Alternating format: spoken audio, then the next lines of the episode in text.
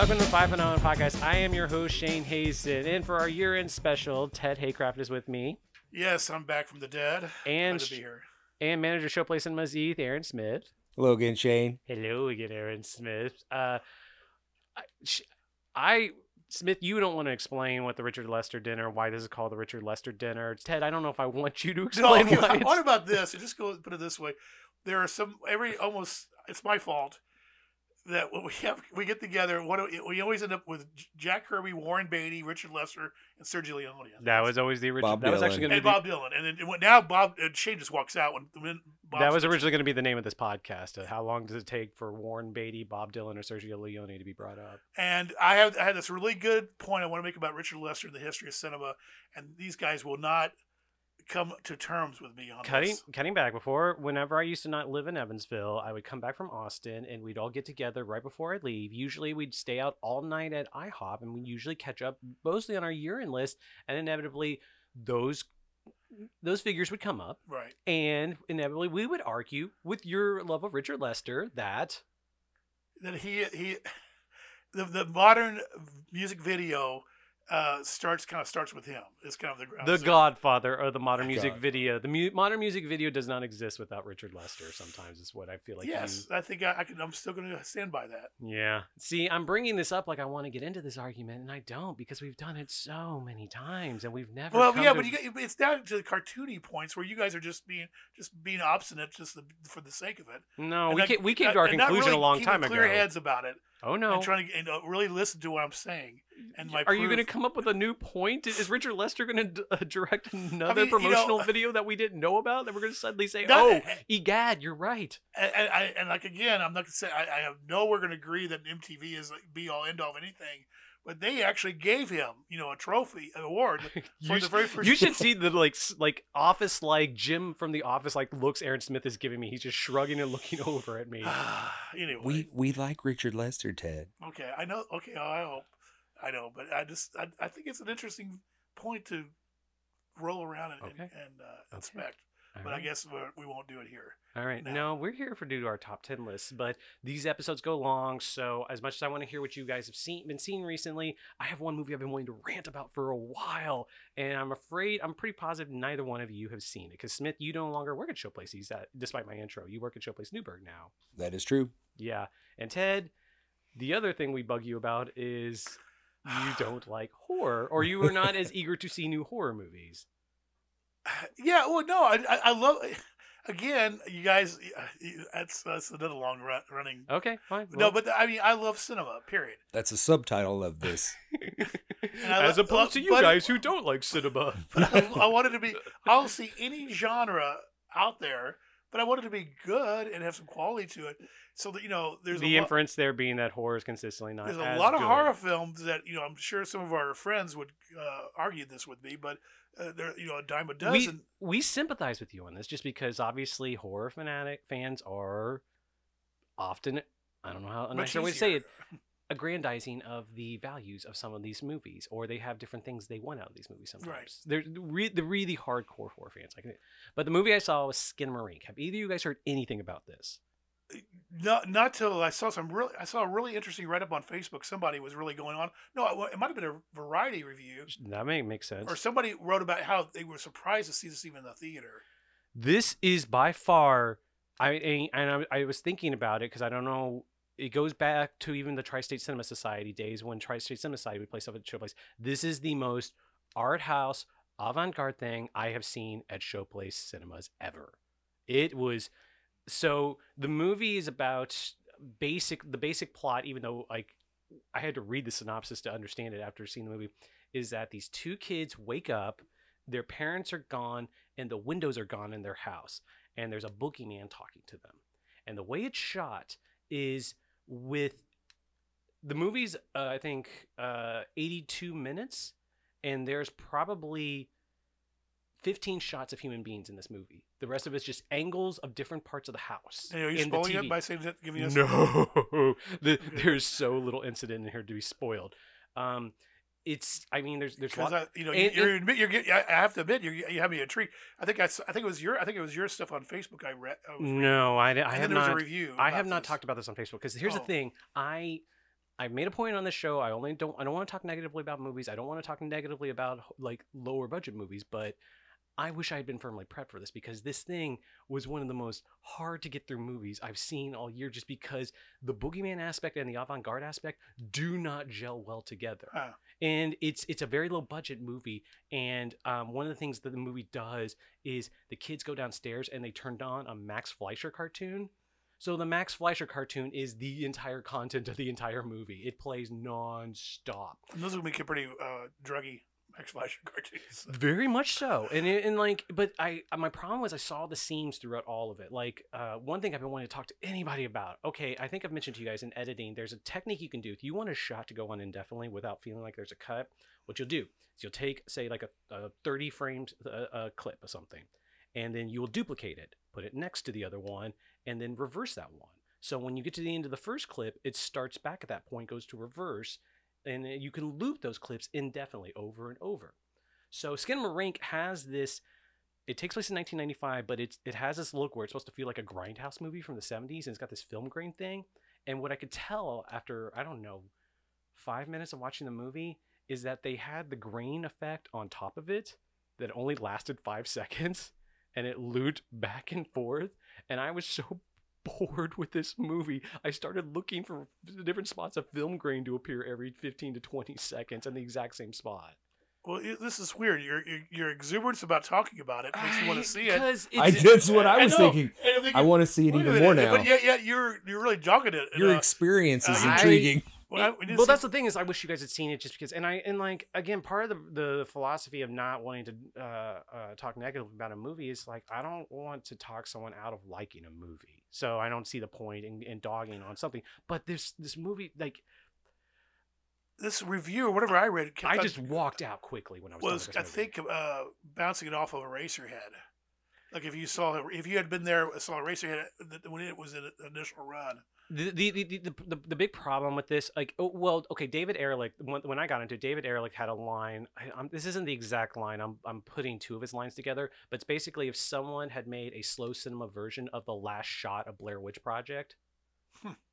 yeah but and that sounds great and that's what i was kind of like intrigued by. I figured like it was going to be an artier paranormal activity and the issue is that i just felt like the gimmick took over and the Hmm. even even as art, arty and obtuse as it was, the the gimmick just took over. Well, let me ask you this: If this is an interesting, your reaction is very interesting. Do, are you? Do you think this is it one film? Is it one filmmaker, a couple filmmaker? Is it?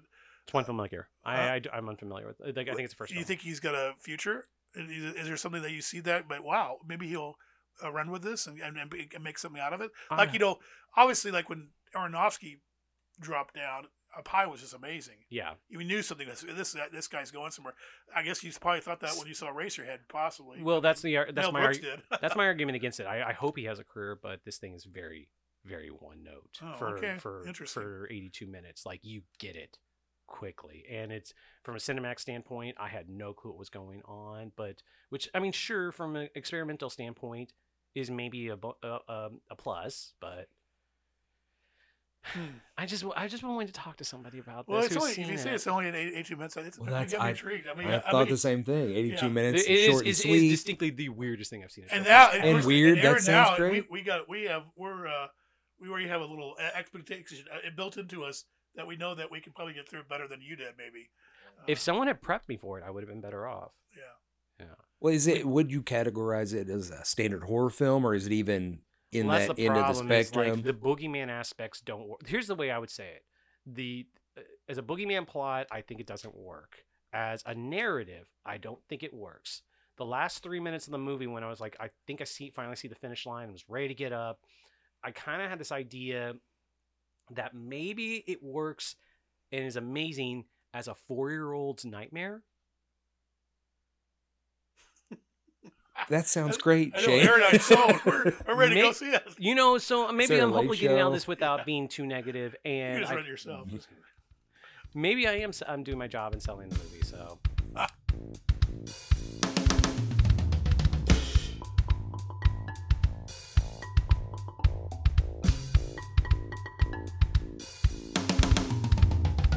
Are we ready to move on to our list? Uh, You get we've this is our third year in a row doing this, and I when you sat down, Maybe you were like, so- "Should I have gotten a list?" Maybe I was so dra- you know, maybe I was so uh, uh, traumatized last year that I had such a good thing going, and I, and I you know, kind of got the execution kind of. so you're like, "I had a good thing No. going. I'm not going to do it again no, no, year." seriously, I, I didn't really. Th- I didn't. I, I guess I needed to be reminded that I needed a definitive list, but I do have something that basically that blew me away.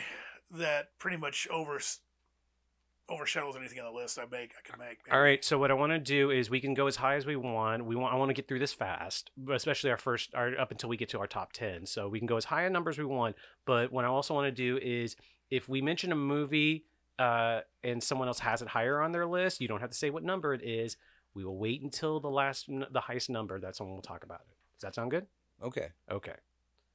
Right, Ted. It was really between you two guys. You got. I'll just let me follow your leads, and I, I'm gonna. I got my notebook here in front of me. I have to. Okay, I'm gonna t- try to start my top twenty, but the thing is, like my twenty-five through twenty, I can narr- I can run through really quick, and I was like, they're just interesting stuff. Or actually, um, twenty-six through tw- uh, twenty-one, uh, twenty-six, Beavis and Butthead do the universe. Twenty-five, This Place Rules. Twenty-four, Senior.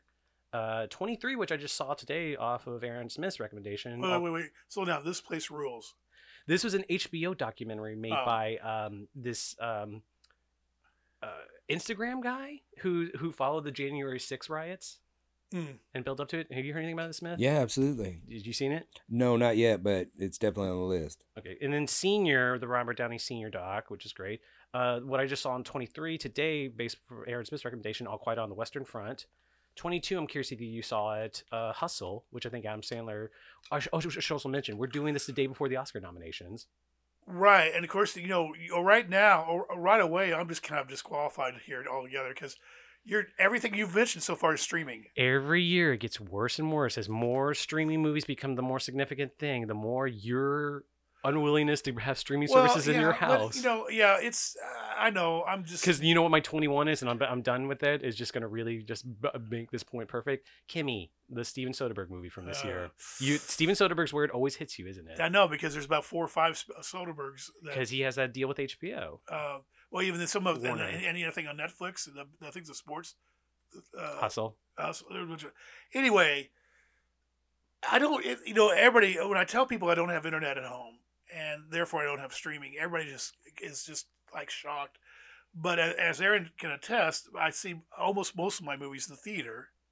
I, I, make a, a point to go to the theater and see them on a big screen, and I uh, and I like to collect. I like to have hard copies, so I have to wait. Hopefully, that'll be a I hard just, copy I just find it funny that you will, uh, yeah, and I'm in the same vein where I will drive a long distance to go see a I movie, used to. but you will not spend the ten bucks to get a streaming service into your house.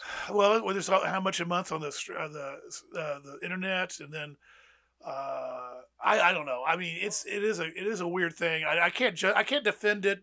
Well, too I can actually, Ted. I'll, I'll defend it for you, and I'll say this: um, I do have streaming, so I have all the streaming services: Disney, HBO, Hulu, Netflix, and uh, my experience of watching a lot of these films, and a couple that you mentioned, I, I did have higher than you, Hustle and All Quiet on the Western Front. I definitely thought were somewhere in the teens, maybe not quite top We ten, can hold off on talking about them. certainly you me- want. well we don't necessarily have to but the, the point i wanted to make is that because they were on streaming i'm not sure i gave them the attention that i would have That given so them So true. I if I go to see that movie. so many times. yeah and and for me it's oh there's doritos oh and now i have to go to the restroom and now i have a, a ebay auction that's ending It's always the worst where I'm literally like, "Where's my phone? My phone's next to me." I that really is I tried to not do that, but right. And Oh, totally. Ted probably wouldn't have that same distraction. I don't think he's uh, attached to his phone the way that you and I are. Yeah, But that's the the concern that I have with all mo- seeing most of these movies on streaming is that I don't give them the attention they deserve. I mean, it's it's it's. I'd rather watch a Netflix movie in a theater. I'd rather watch it with people around, so like I feel the obligation not to pause, and I can not I can pay t- less attention. Or hold your pee. Oh, I'll stop that. All right, who wants to? I I just want to get through a first list right away. Who's next? Ted. I don't. I mean, I, I, I'm looking. Th- I, I, like I said, I can't. I'm. I'm sorry, folks. Uh, that you're listening at home. I uh, didn't. I, I failed in. Why would they have to be at home, Ted? So You don't have a list at all. no, not really. Really, seriously, I didn't. I didn't really put the one together. Wow. I know. I feel well. I, I was thinking the more. It was. We've also used this as an end, end of the year and kind of like what what's happening, what's going on, and overall. I thought, and as opposed to just no, we've talked about the year hmm. in review. Oh well, gosh. I guess I, I guess my brain's somewhere else. Usually, though, I'll get a couple of good uh, leads from both of you about movies that Sure, I've either totally. forgotten or missed or skipped or just absolutely forgotten about. Okay, So- I will throw one out. That I, I Saint Omer. Uh, I missed it. I missed and, it. and it, it, It, it, it only played for like a week here. right. Uh, French film. Uh, she. What is? Oh, the script. Diop? I think the screenwriter's the Portrait of a Woman on Fire, right? No. No. uh, What did she do just recently that was here? Oh, uh, So- Petite Maman. Huh? Petite Maman. No, there was something else. Maybe the That was her last movie this year. I think somebody. but- I think somebody from that film was involved with Saint Omer. Maybe I'm or mi- mixing up. with some Are you sure? Actress, maybe? Maybe, maybe. But anyway, I, I did see that, and it's very. It's a. It's a. It's a.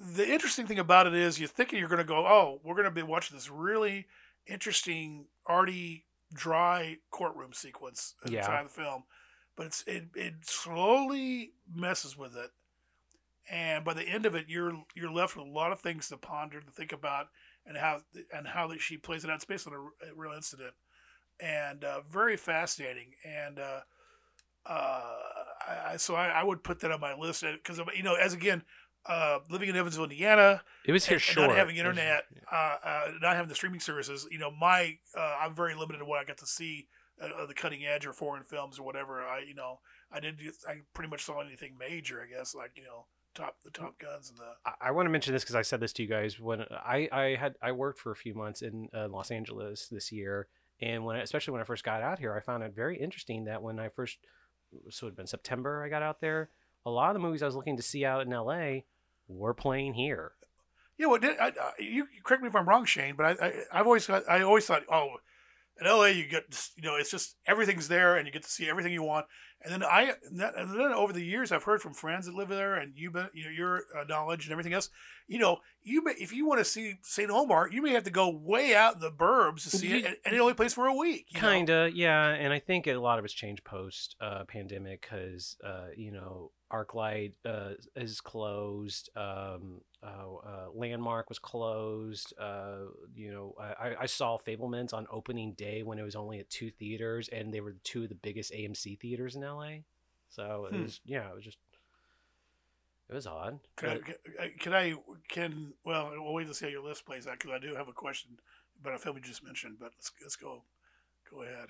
uh, some, I'm sure someone's gonna have Fabelmans higher on. You the- think so? I, I get. I, I will say Fabelmans was lower on my list than what I have mentioned so far, but.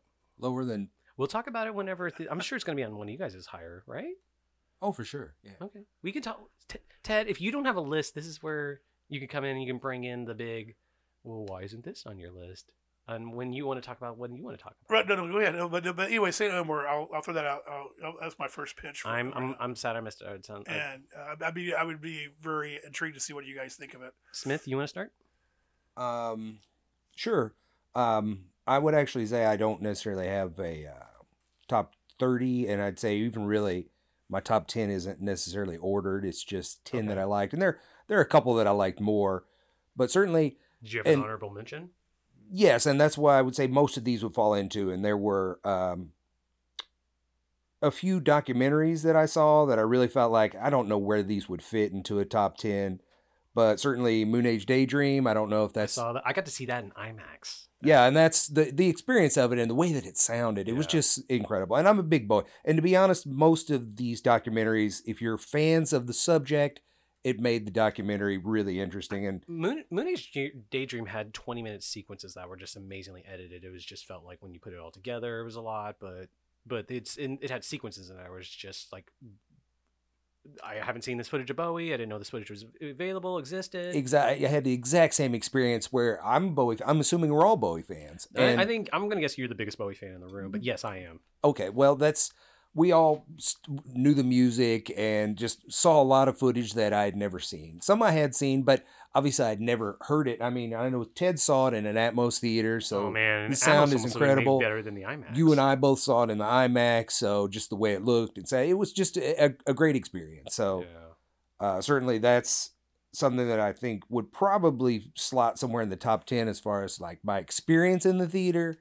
but I don't know if it was a top 10 film. Okay. Uh, and then I would say a documentary that I saw on, I think it's Disney, Fire of Love. I started. I haven't finished it yet. really solid. Um, and you know, you, you kind of fall in love with the two characters, I, I guess, and so uh, there's and, and you know how it ends. It's one of those type Yeah. of things. It's like Grizzly Grizzly Man, Yeah, and and the experience is what, and uh, it is similar to a documentary that I saw a couple years ago. Werner Herzog made another film about volcanologists. It has some overlap with that, so I actually think his film was a little better. Still a very good film. Uh, and then the other two, and and I guess because these are series, I don't know if they would necessarily count as films. But since last year, we all counted the Let It Be documentary as a documentary feature. Um, Last Movie Stars. I, I don't know Ted really liked this quite Yeah, a bit. but, yeah. I If you're I a Newman consider- fan, I mean, I, I, I, I, are you not a Newman fan? no, no, no. I, I, I, I didn't finish it, but I, I liked what I There's saw. a lot I, of I don't know if I would consider it a. It's it's more of a mini series, but okay. and and Fine. we need to talk about Cosby is the other one that I felt like uh, it's it's three part series, so it's but it's you know only about three and a half hours, maybe four hours. I thought that was also very good, but there was there was a lot of it, and I think that that makes watchability difficult. And the same thing with the uh, the last movie stars. I'm a huge Newman fan, so I, I had less of a difficult time sitting through it. But I think as far as watchability, if it was maybe two and a half, three hours, a, a lot of the techniques that he used were really great. Last movie star I thought was inf- in, just endlessly watchable. I Okay. Just, I thought the mythologizing of it was maybe I couldn't. Tell Yeah, was, yes, I I, just couldn't tell if it was just like actor talking up an actor. You know. Yeah, it's worshipful. Yeah.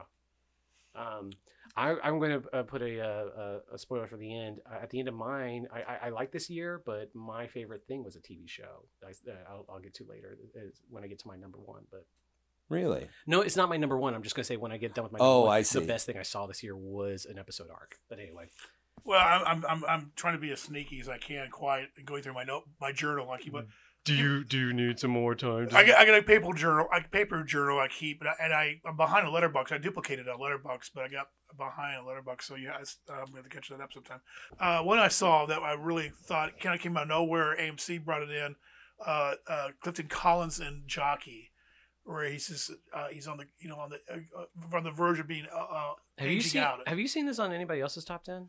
No, but I, the critic the critics all liked it, and and uh, maybe maybe it's too. Oh, maybe it's too. Maybe it's maybe by the time we got it, it was really uh, technically uh, two years ago. Maybe a I-. Was it? But wasn't it like a Sundance movie or something?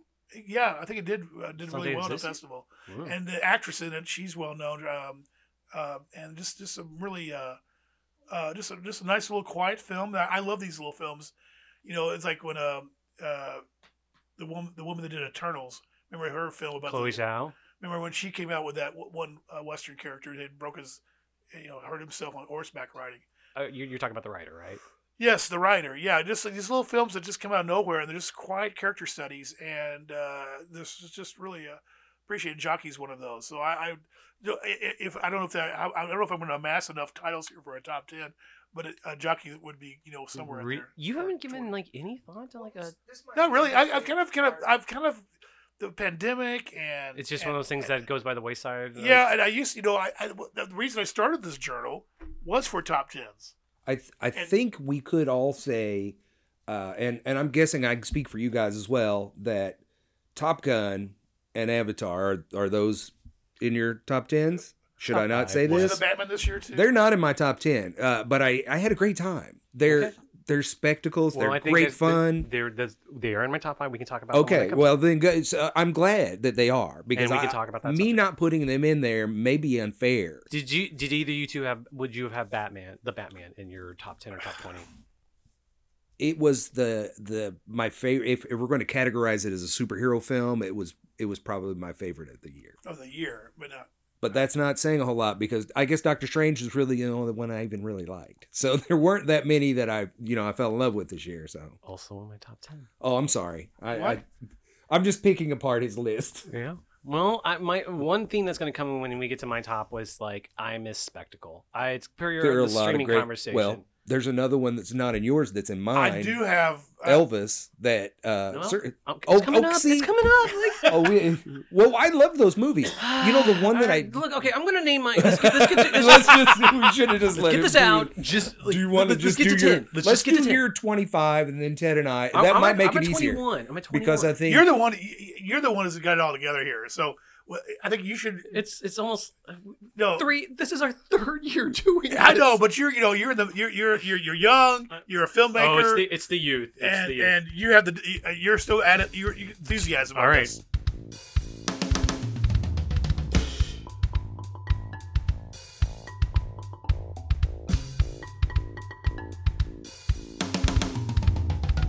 Right, getting 20 in order. the rules of the game. Bullet Train, which I thought yes, was a really so much like, fun. fun to get back in a theater and just Aaron Johnson is Movie- going to be a movie star. movie stars acting with each other and being funny and charming. It was it was really entertaining right to me. Uh, number 19, Nope, which I know a lot. Um, Oh do you, yeah, It's you guys, I, that's about where I would put it. I- somewhere in the teens. that's certainly. probably that's going in the top ten. Yeah, you guys gonna be in your top Oh, 10? really? Do you want to hold off on talking about it? we can we, or whenever you want to talk about it. Nope, I thought was um, You did, were more disappointed with it. I know. this is a vague, vague, vague, vague, vague spoiler if you haven't seen the movie that came out this summer. But I have problem with um, Oh yeah, villains that have. I, I again, I want to be vague about this. Uh, uh, villains that have really simplistic uh, weaknesses that make no sense that are like set up as third act things that kill them, and Well, see, among other things. well, I have a retort to that. Yo, allow me to retort. and I, and I think I've already mentioned this to you before, or I have mentioned this to people. I feel like this is a, a, a, a the Jaws for this era, for this this. There's a difference between oxygen tanks and plastic. and I know that's This reminds high, me more of science. That might be too high praise, and I know Jaws is like a perfect film. Uh, that is real. I, I, I'm not even going there. I'm just saying, I uh, it was a horror film, and the, the, the creature was you know much very much similar to it, the shark. What a shark is. Think about it. Think about the What worked what worked for me about Nope is, um, but it also I feel like it was too much about its own metaphor. So all the stuff about filmmaking was great, but it was too much about it for it to feel integrated. It gotta. I, I mean, yeah, I, that's where I can't say. I can't. I'm just saying it feels like a Jaws. I'm not saying it is a Jaws. It is at that level, but it, it, it is. It's. I like the characters, and you were involved with the characters, and the creature was just well, okay. It's it's it's there, and the metaphors. Yeah, that did kind of uh, lean it over. But what makes Jaws so great is just those. You want to hang out with those guys. Did either of you guys see Jaws 3D by the way?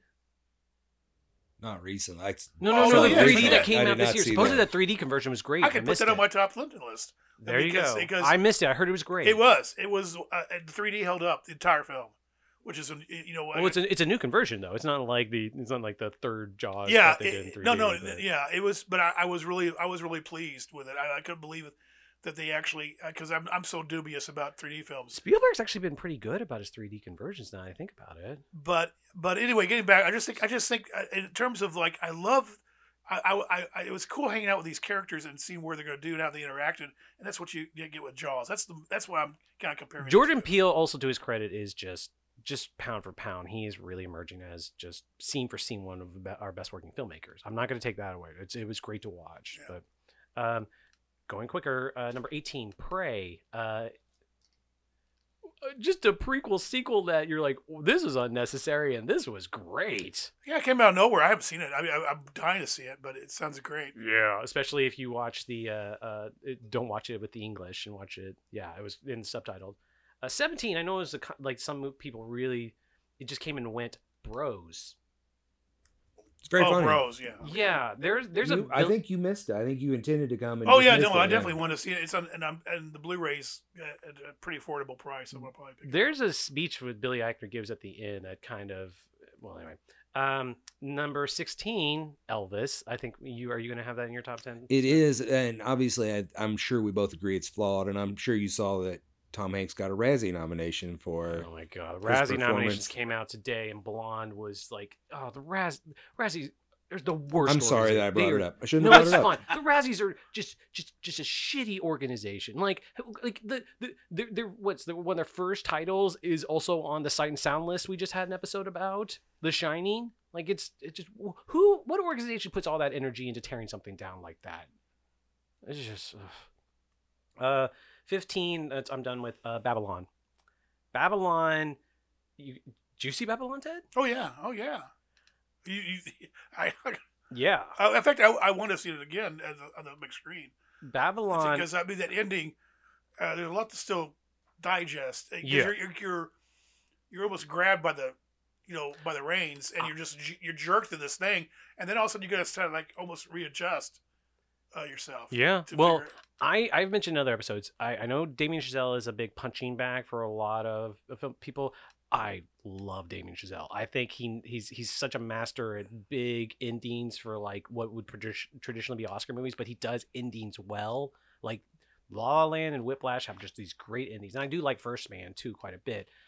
And what I found really weird is that I thought the first hour of Babylon was great, and I thought the third hour of Babylon is where it really kind of went, just because like the way kind of stretched to make tragedy for these characters, um, the way it came, it felt like it became more of a gangster story at certain points as opposed to a Hollywood story. And then there's that last sequence, which I think you're referring to, which almost brought me back into it. But yeah. but it was weird. Also, um, I saw it the night of the winter storm, right before Christmas Eve at Showplace East. And when I got there, there was only one other person that had a ticket. And when I got in the theater, that person didn't show up because of the storm. I was the only one person drove out in the storm. So it's weird seeing this movie, especially at the end, where you see these sequences of these full theaters of people just rapturously, silently enjoying cinema. And I'm at each Showplace East biggest theater looking around. I'm by myself. A lot of people are having that experience though. It's just not doing well, and I, it's a challenging watch for a lot of people. Isn't there the hope that the some Oscar nominations are going to get its uh, a little bit I, I hope so. I, I mean, I don't know if it has necessarily an audience um, more than it's already reaching, uh, other than us. You know, that the film fans. just great. I love, yeah. Ted, do you or do you want me to? Where, where are you now? I'm at 15. Do Should get, get get up to 10? Yeah, let's do that. Yeah. So All I don't want to poach any more of your your picks since All I've right. kind of already decided. And I'll I bet I could pick the rest of your top ten out by what you exclude fifteen okay, to ten. Fine. Uh, I think this is going to get a lot of nominations tomorrow. Number 14, Banshees of Inisherin. Um, That's that's way higher on mine. But Okay. we can talk about We will now. talk about that in a second. Uh, 13 is one of my favorite novelists and one of my favorite working filmmakers, uh, White Noise. Did you guys see that? Not yet. No Okay. streaming. Oh man, we like I have also this is a this is along the line of Skimmer. I've been waiting to talk to somebody about this movie. So, um, it has got this 80 affectation, 80s affectation to it. But one of the things that like Don DeLillo has been adapted for screen a few times, and I never until now really got how like someone should adapt him with goofy comedy and like. And the thing is, the movie like Noah Baumbach love is is has a love of language, and it doesn't because DeLillo is so distinct at it. It doesn't always manifest it in the best way. So there's literally a scene in this movie where Adam Driver is in his bed, wake awake, and can't get back to sleep, and he literally starts talking to himself Don DeLillo prose. But um, I I, I kind of get what Baumbach was talking about as like related related to the pandemic. I get that. But the real, real price of admission is the end credits. It is the year's best end credit sequence. Um, better than Buckaroo Banzai. Oh, d- Buckaroo Banzai didn't come out this year, Ted. Oh, that's right. Oh, oh, you said this year. Okay. It is yes, okay. It is. It, I wouldn't say it was one of the greatest of all time, but it is. in recent memory. Yeah, I if, if you yeah if you have to for, fast forward to just like you can watch it as its own music video. It is great. Um, thirteen or, or yeah no twelve. Uh, I I think it wait did it it played in Owensboro. It didn't play here. Confess Fletch. It was a movie I saw. So he actually did play it. They AMC played. AMC. They, they were doing the two shows a day, or Yeah. you know, peppering it It was throughout. fun. I saw it. you okay? Enjoyed it. Yeah, it was Yeah. nice. I saw Nice. it. Nice. Yeah. Yeah. Nice. Uh, I saw it at. How would uh, you compare it to the other? I mean, the Chase. Well, you know, the first one I think is just wonderful. I, I and I thought finally, because Chevy's career is so such a mess, but when he, they, I thought that was a perfect vehicle for him. It just I go, oh, this is a perfect fit for It does feel like that. Like the whole Buzz Bugs. Bu- One of the things that I found fascinating was when I felt like this movie got buried was because everyone thinks that Chevy Chase made that character, and that character is written in a novel as Bugs Bunny, and it's just like it's a perfect fit for Chevy Right. Chase. Right. So yeah. Which is why John Hamm like is just is very good on his own. Like I- no, it was, it was fine. I enjoyed it. I had a good time. But, uh, I, I would like to see more. Okay, so sure. yeah, they, I would love it. They made more. It does not. I can't imagine they are going to. Is Greg Mottola and like Do you think though? Though I mean, what's the production budget on this? It doesn't really have to earn a lot of money for them to have. it a seemed like it was buried though. No. Uh, per my point, uh, Ted, you were asking about L.A. movies and how it, it was. Um, it was the last night it was playing kind of uh, in Century Cities where I saw it, and then it was going to go where like if you looked up on um, uh, Fandango, like it was going to then I'd have to drive 20 miles to go see it. So I saw it like last show, at, at a, uh, and like there was seven people in there, and we were all spread apart. And it was like a 10:30 show at night. And I swear to you, that that auditorium was full, that movie would have killed. That movie just would have played like gang. We were laughing our asses off separately from each other, and if the laughter was infectious at all, that movie. Ah. Yeah, I can see that. I was. I think I was by myself probably. Yeah, that movie worked great with an audience.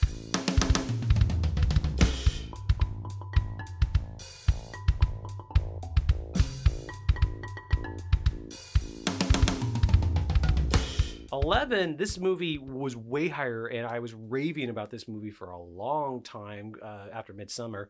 Barbarian. Uh, Oh, Barbarian is one of these. see now you guys. You know, here's here's a good here's a good example of you know seeing the horror film that I enjoyed, and I and, and plus it helped that I didn't know about the. Barbarian is one of those great examples of like I Yeah. vaguely knew something about it, and I I I'm having trouble remembering the last time I was this surprised by a movie and not knowing where the hell it was going, Yeah. and, and and on my edge of my seat and loving it. I'm not gonna say like maybe the end sequence was probably a little bit of a letdown. yeah, it but, starts it starts going to the you know pushing it you know but way too much. this And is this is ama- like the filmmaking was great. It was fun. It, it just that would went a be- bunch of different directions. That would be a great one with a packed house. yeah. You know, first. Well, night opening I night. actually did talk to a friend who saw it at an Alamo screening with a packed house, and he he Oh, I confirmed that. bet. I bet that was fun. Yeah. Well, once the uh, the buzz came out on that one, it actually was getting a crowd, and it was in the top ten probably three or four weeks in a row. So I think word of mouth was really good for that. So I don't know if people were telling each other, "Hey, I saw this movie and it was it was fucked up, or it was crazy, people or go see it. Don't watch the trailer before you see Well, because even the trailer is trailer good gives- about hiding it. well." And to be honest, I think They once you see the film and then see the trailer, you realize there's more clues there than you really there needed. were a few, and they made a jokey trailer where they made it like because of the tur- there's a turn at one specific point, and they made a trailer for almost the second part of the movie, Yeah. and it was yeah. Uh, I have a ringer uh, to throw in that I that I don't know if it's really in my top ten or top twenty. Well, I don't know where it's at, but I really, really enjoyed it. It came early on, and I remember even uh, I was surprised at some reactions. of somebody I thought would really like. it. Uh, Mrs. Harris goes to Paris. Uh, the and it, and she I was want, I want you to explain this to me. she. Uh, I should know her name. She was the sister in uh, the Daniel Day Lewis. Uh, Oh, Phantom Limb, uh, Lesley Manville. Lesley Manville. Yeah. She's Mrs. Harris. Yeah, okay. Wonderful yeah, performance. she's, she's a great wonderful actress. little film. A lot of good British actors pop into it, and it was just, a, just a, it was just a fun delight to see it. Have And- you ever have you ever diagnosed that you maybe have a love of um, kind of British? Oh, uh, definitely the Duke was here, and I like the Duke a lot. And uh, and then uh, the this is and by the way, this is the what's his name, the last film with the director who died uh, pretty early, pretty young. He did uh, Nottingham Hill. Um, Oh, uh, uh, Newell, Mike Newell. Yeah, Mike Newell's last film, and uh, I, Mike he's got a good, he's got a nice little, solid record. Solid is the key word here. Yeah. You did a documentary too recently of all these dames, four of the dames together, Maggie Smith, You you've actually talked about that and that on played here. here, and I got a kick out of that too. You talked about this on the show actually. but yeah, uh, and I and I was so glad to see that she got some recognition. She's kind of like one of these British actresses that just been around. She always turns in great performance, and it was just a nice little fluffy, fun film that I, I recommend for if you want to have just a, a nice afternoon viewing on a rainy day. You know. Okay, um, Smith, do you want to start the top ten? I think we this is the fastest we've gotten through this ever, so I'm kind of impressed with our. Um, Maybe it helps I didn't um, have a list. yeah, exactly. This has worked out well. A couple of things that I think I still have to go through as far as Okay, uh, more like- honorable mention. You honorable mentioned five. mention would be uh, well, I know this is going to be on your list, so I won't mention that. But I thought Bones and All was a nice slow burn. Nothing really happens, and it actually is relatively Yeah, have you noticed that it's it's But- uh, I think uh, Owen Gleiberman. I think the Variety get considered one of the worst films of the year, and it's getting a lot of It's- weird flack. And I thought, uh, you know, Uh, I thought, that, that, that seems uh, weird. you to didn't me. you didn't care much for it. I didn't, but it, I, I, well, your observation about Mark Rylance, I agreed with. But That I- Mark Rylance is now Anthony Hopkins, where like he's either a gentle or he's the fiercest, uh, scariest presence on screen. now. Yeah. And Rylance is another British actor that's just all of a sudden everywhere. You know. Yeah, and when he's in there, he's good. Uh, yeah, and I mean Chalamet, Rylance, like, yeah. I, I my, my whole point was I thought Raw did it. Uh, Ju- the Raw did it better. I almost wish I hadn't known. Mm. I just I before seeing the trailer, I didn't take the time to see the. Tra- I'm trying to avoid trailer. I I, w- I, uh, thought it was just going to be another uh, "Call Me by Your Name" reunited. You know. Well, that would have been a fun. And- and- you, and that so- would that, that so would be, I, I just like I was gonna bop in there thinking, oh, another romance or another just you know character study, and then I saw the trailer. I go, oh, Wait, you so you both saw it? Like, did you recognize it? Because they like I waited to the end credits. It looked like even though they could have maybe they mainly shot in Kansas. It looked like like they said they there's parts of it that took place around here. There's a part that took place at uh, Kentucky Lake or land between the lakes, and the, in the credits it said they shot some in Indiana. I didn't recognize any Okay. scenery. yeah, I mean, and that's the thing specific, Okay, but, but All right, Smith, do you want to uh, continue? Well, I- I mean, two things that, and I intentionally didn't put them in my top ten because I didn't really like them that much, but I did like them, and and one of them in you liked particular. but you didn't so like Glass- it. You admired them. so Glass Onion definitely, I thought was a lot of fun. I liked all the performances, and uh, it just felt like uh, it takes a couple of just really cheap shortcuts that I didn't really like. But I, I, if anybody liked it more than me, I understand why I because it's entertaining ten. so it's completely entertaining. And and another one, and and if this is your number one, I'm going to apologize in advance. I think I know what it is, and it probably Well, is my number then one. I won't actually. say. Then I won't. Say We'll, it. we'll talk about it. Let's do it. it. No, we'll wait until you get it, your it. number one. No, I don't want to do that. That's not fair. I want you to say what you like about it because that's actually more important than That's why I didn't- I just feel and like because we, I, I liked it. And and I'm guessing we're both talking about everything everywhere. yes, Uh, I Oh, did like the, it. the elephant in the room. I did Forgot like it. I, I I did like it. I'm not saying that I don't like it. It just uh, I know. I, I knew it you doesn't this hit for me. And it I just didn't want to do the thing where it's like, let's don't say it, don't say it, don't say it, and just like annoying people. Listening. So I, I I I don't want to take anything away from you. If that's your, the the movie Mm-hmm. that you think that you like the most this year, that's the way that it It's my should number- be. I don't want to take number it. We can. We can. I did we- enjoy the film, I- so I- we don't un- disagree. I we don't disagree. The whole, don't want to take take something down, but I'm more than amenable to talk about it when we get to number one. Ted, So that's that, that is your number one. No, no, no. That That's that's, that's the end of his- outside my top that's the ten of his intentionally. mention. Oh, uh, honorable mention or something. Yeah, Well- out, outside of my top ten intentionally, but not because I didn't like it. I mean, I felt like I probably enjoyed something like Bullet Train, which I think we both agree on. Uh, as far as you know, just overall enjoyability, Oh, yeah. watchability, uh, the performances. It, it Going back Everything- to Bullet Train, you know, I the funny thing about my reaction to that, and I thought, you know, I'm I'm a sucker for that kind of film, but you know what? It kind of crossed over with my superhero fatigue, and I'm almost thinking now, you know what just hit me right now was I think it, it was almost like Brad Pitt wanted to do a superhero film, but not actually do in with, within the DC Marvel franchise. wait, It's- wait. So he wanted to do something that's like not IP based, and we should hold it against him. No, I'm not saying that, but it, I mean, well, it's based on a book, uh, actually. Okay. Uh, but uh, the I'm just thinking it was just you know it was just like uh, we've you know we've the John Wicks that whole air- that whole that whole you know those big audience movies that people find entertaining and enjoyable. no I know I mean I I've, I've I've actually seen all three John Wicks I kind of slept at the third one a little bit but uh Wow, that's a ringing endorsement Yeah. for do everyone who like genuinely like these I didn't movies. have my nap before I have to have a nap before I go see a They film, are. but th- yeah. I'm an old man sorry folks but uh the Ted, do you like movies? You're on a movie podcast, right? I, maybe I've uh, maybe I've changed, and maybe I'm, you know, or maybe dementia's kicked in or something. I don't know. Uh, but it, it just uh, The bullet Train smacked a little bit of just like uh, you know, winking uh, a little bit too much at us. You know, uh, you know, I, I may change my mind. I I, I I got the Blu-ray. I'll go watch it again, and so Anymore, you getting a Blu-ray is not an endorsement of no, anything. well, not, yes and no because if I didn't get my nap in, if I didn't get my nap in, or I didn't saw, you know, or it, uh, I had a bad viewing, or the, you know, I- you're at, uh, I was see with the lights on the entire time. okay, Uh, you know, fair enough. I, I, uh, I'll have a better viewing it or the second time around.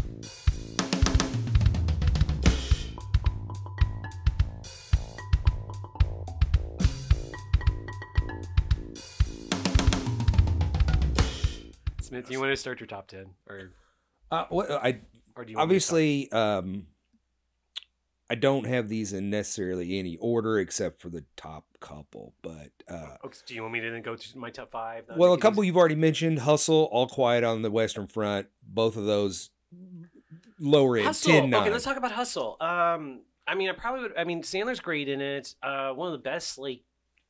it- it- I, Is this NBA the sport- director on this? It Oh, I, I, it's a, it's a documentary uh, filmmaker Oh. who uh, he's made some features before. for some reason I was thinking it was a Baumbach uh, feature. no, they got a real NBA player to uh, and like it's, it's a great performance. Uh, mhm. Wa- Han- Juancho, Jeremiah Juancho Zagar, he directed Herman We the Animals. Gonez, who still plays in the NBA now. He's uh he's on the bench for uh, I'm not sure. I think the Wizards. But either way, uh, it feels to me like some of my favorite sports films, and and specifically Moneyball. It felt like to me for for basketball. And, yeah, I, I, I am uh, a big uh, NBA watcher, and this movie felt good to me. Yeah. Um, Anthony Edwards for the Timberwolves is yeah, uh, absolutely. the, the oil in it too. Yeah, Yeah, it was it was it- much more interesting, and of course Sandler, who's kind of having this late career renaissance with like Uncut Gems. It's you know he's obviously He's doing what he wants now. which is good because like there's a difference between the like um Happy sand or the uh, Happy Madison movies where like the story is always that he's like you know in Hawaii and uh, on the opposite side of the set where no one can see anything. They have a bunch of flat screens where they're watching NBA games. He's just hanging out with his friends, which to be fair, I think is cool and admirable. It's just like sometimes I don't want to watch the movies. These are just like him using his natural charisma and acting ability and like and it's delivering for me. I, I I think you and I though come from the same point. I can't imagine, and, and I'd be curious how that plays for a non-sports fan okay. because I, I wonder if Well, that again, flavors our enjoyment of that film. It might you might have get much more out of it than I will, but I, I again once I, I will say this: cinema of any form or any kind, uh, and I am hardly a sports guy at all. But sports films, sports documentaries, I'm there. I can enjoy them if they're good.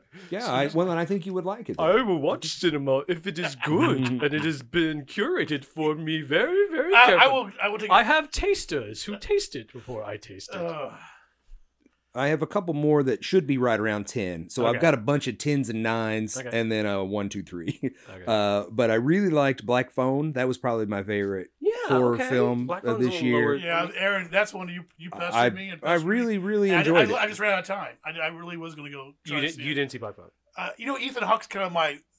Ethan, I hate to say this, but uh, I, uh, I used to feel this way about Michael Douglas. Now I feel uh, Ethan Hawke's my newest. Like I don't get really excited about Ethan Hawke, but he's in so many important films. What are you talking? know, I'm about? What is? You don't like movies anymore, Ted? I think it's official. He puts out more movies than Guided by Voices puts out albums. But but but he does quality. Work. That's not fair to Ethan Hawke. But he Come does on. quality work, uh, and and and he's He and he, always does quality work. He's Yeah. such a no, good I know. And Michael Douglas did quality and does did and does the quality work, and they're they're always important films that they do, and I go see them. But I'm just thinking, I you know you know. Uh, uh, you know, Clint, you know, I'll go see a, a turn of a movie that Clint Eastwood does because I've always been a fan of Clint Eastwood. I, I like to go see Clint Eastwood, even. But Ethan, I just I see. I thought we were going to get in this. I was so prepared to do my lament. I'm like, oh, it's harder to get to movies, and it's harder to watch new stuff, and uh, it's harder to love new stuff. And it's just, Ted, I didn't realize we were that far apart. well, we are kind of. There's a big gap between us age wise. wow. Well, it's not the age wise. It's it's the movies. It's the movie set. I thought I never thought this would have happened. Well, Smith or um. Uh, All Quiet on the Western Front. uh, Really enjoyed it. It's the best war film I saw this year. I just easily. you know, I I have a, a, a place in my heart for the uh, 1931 The original. I think it's 28. 20, thought. okay. But, but, but the thing I was, but the I- acting is so you know. all I remember with the original, I was thinking about as I was watching today, was just the last scene of the original. Well, that's it's- all I remember. okay. And this one was That's- just. Do you, do you know the book at all or anything? No, actually, I hadn't. Uh, but it, it made no, me want to read it now, Yeah, yeah, yeah, especially that I've seen a couple different versions, and they have a lot. Are there don't really have that many. versions? se- Well, there's three. There's one in the Ted, what's the third version of All Quiet in the Red Front? Seventy nine. Oh, there's a uh, uh, the I knew John he would Boy. know. See, this is why Ted is here. And you love movies again. The That's Wal- Thank you, Shane. Uh, the, the Walton, John-Boy. There was a TV, uh, uh, well-known TV movie that did. Was that before or after? It was right before Big Red One, right? Uh, I don't. Yeah, it was. I think after coming off of Walton's. I think. I, yeah, that I don't know. Time wise, I'm always bad at. but- This, so this guy's like Seventy nine, I think. this guy's lined up potentially to be getting like a best director nomination and like it's it's it's extremely painterly uh the um the execution of some of these sequences is just really stellar like i, I did i mean I, I you, you click it on netflix they make a comparison between 1917 and saving private ryan which is so Yeah. pedestrian but part of me is like actually it's pretty spot on um, I, I was still thinking a lot. I haven't seen a war movie or an anti-war movie in a while, um, especially someone new one. It seems like maybe since 1917. That- And so I was really stuck trying to think because this is such the definitive anti-war movie, or at least the anti-war story. I was trying to think of that Truffaut phrase that all that movies can't be anti-war because they always inherently celebrate it. And I was really trying to watch this, being like, is that true? What this? Because because there's also a really good essay I read um, by. Uh, David Simon from The Wire talking about Pass Glory uh, beating that, saying like because Pass Glory is about the bureaucracy, it is inherently it's, it, it's completely anti-war. And this has just got some really the, the, the sequence with the um the the stabbing in the pit was a lot for me. I- I couldn't agree more, and I also I'm glad that you appreciated that movie. I honestly I haven't spoken to anyone else that's even watched it, even though it's getting all this buzz. So I'm not sure if it still has the profile that it should. I knew well I knew it was going because because now, of course, eh, obviously with the Globes, we didn't really get much, and then Critics' Choice, I think that it got some it nominations, was like but BAFTAs that it did well. at yeah, and like. I, I'm not sure, eh, but we're not paying attention to awards anymore either. No, Do we like uh, award shows I- anymore? I, don't think so. I I love award shows, Shane. No, here's the thing. Here's a good. You love award shows and I don't. this. I, I understand the people. I, I understand people. Uh, somebody posted today on Facebook like, "Here's my creed on uh, award shows, and they're not they're worthless." And you, you just and I'm like, and a lot of our friends like rag on them, and they are not what they used to be in some ways. And, That's fair. Uh, the uh, uh, there's there's too many. There's like you know a whole bunch of them, and and too much attention sometimes paid to them, or not paid to them. Blah blah blah. But there was like two or three great speeches in the Golden Globes that made it worthwhile. I mean, I mean that's what you want want to hear. And, uh, when uh, Michelle Yeoh gave her speech, and when Short Round, I can't, um, did his speech. I mean, they were just I tear t- brought tears to my eyes, and that, you know, so those moments make it worth watching, slogging through a bunch of crud sometimes, or the you know cheesiness of it, or the you know uh, the commercializations of it. But that's what you look for, and that's you get to see some of your favorite actors and director and directors talk. Or uh, what's the name? The the comedy actress uh, Coolidge, uh, uh, for White Lotus. Jennifer Coolidge. And it- her speech was amazing.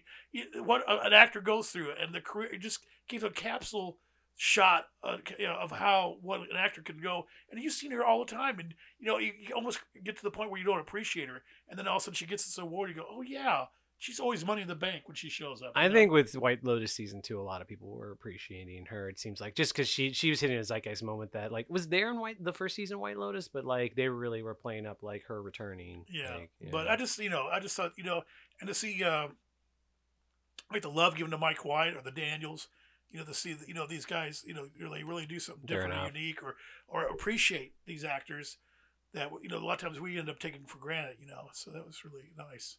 Ted, so- do you do you have another one movie you want? Well, actually, while you guys have been chatting, I've actually almost constructed a top ten. In a, in a, this worked perfectly. You you you cheated. You wrote this down on the bus on the way to school. Yeah, exactly. Do you, what, what do you want me to do? Well, first of all, I got a couple of interesting ones. Uh, Till. I was Oh, I didn't see really- Till. I Till's supposed to supposed to I think a. she should be up for an uh, Yeah, best that's actress. supposedly I, she's I was supposed to be an surprised she didn't get Golden Globes in there. Uh, you know, I'm gonna get in trouble. I don't want to uh, stir the pot.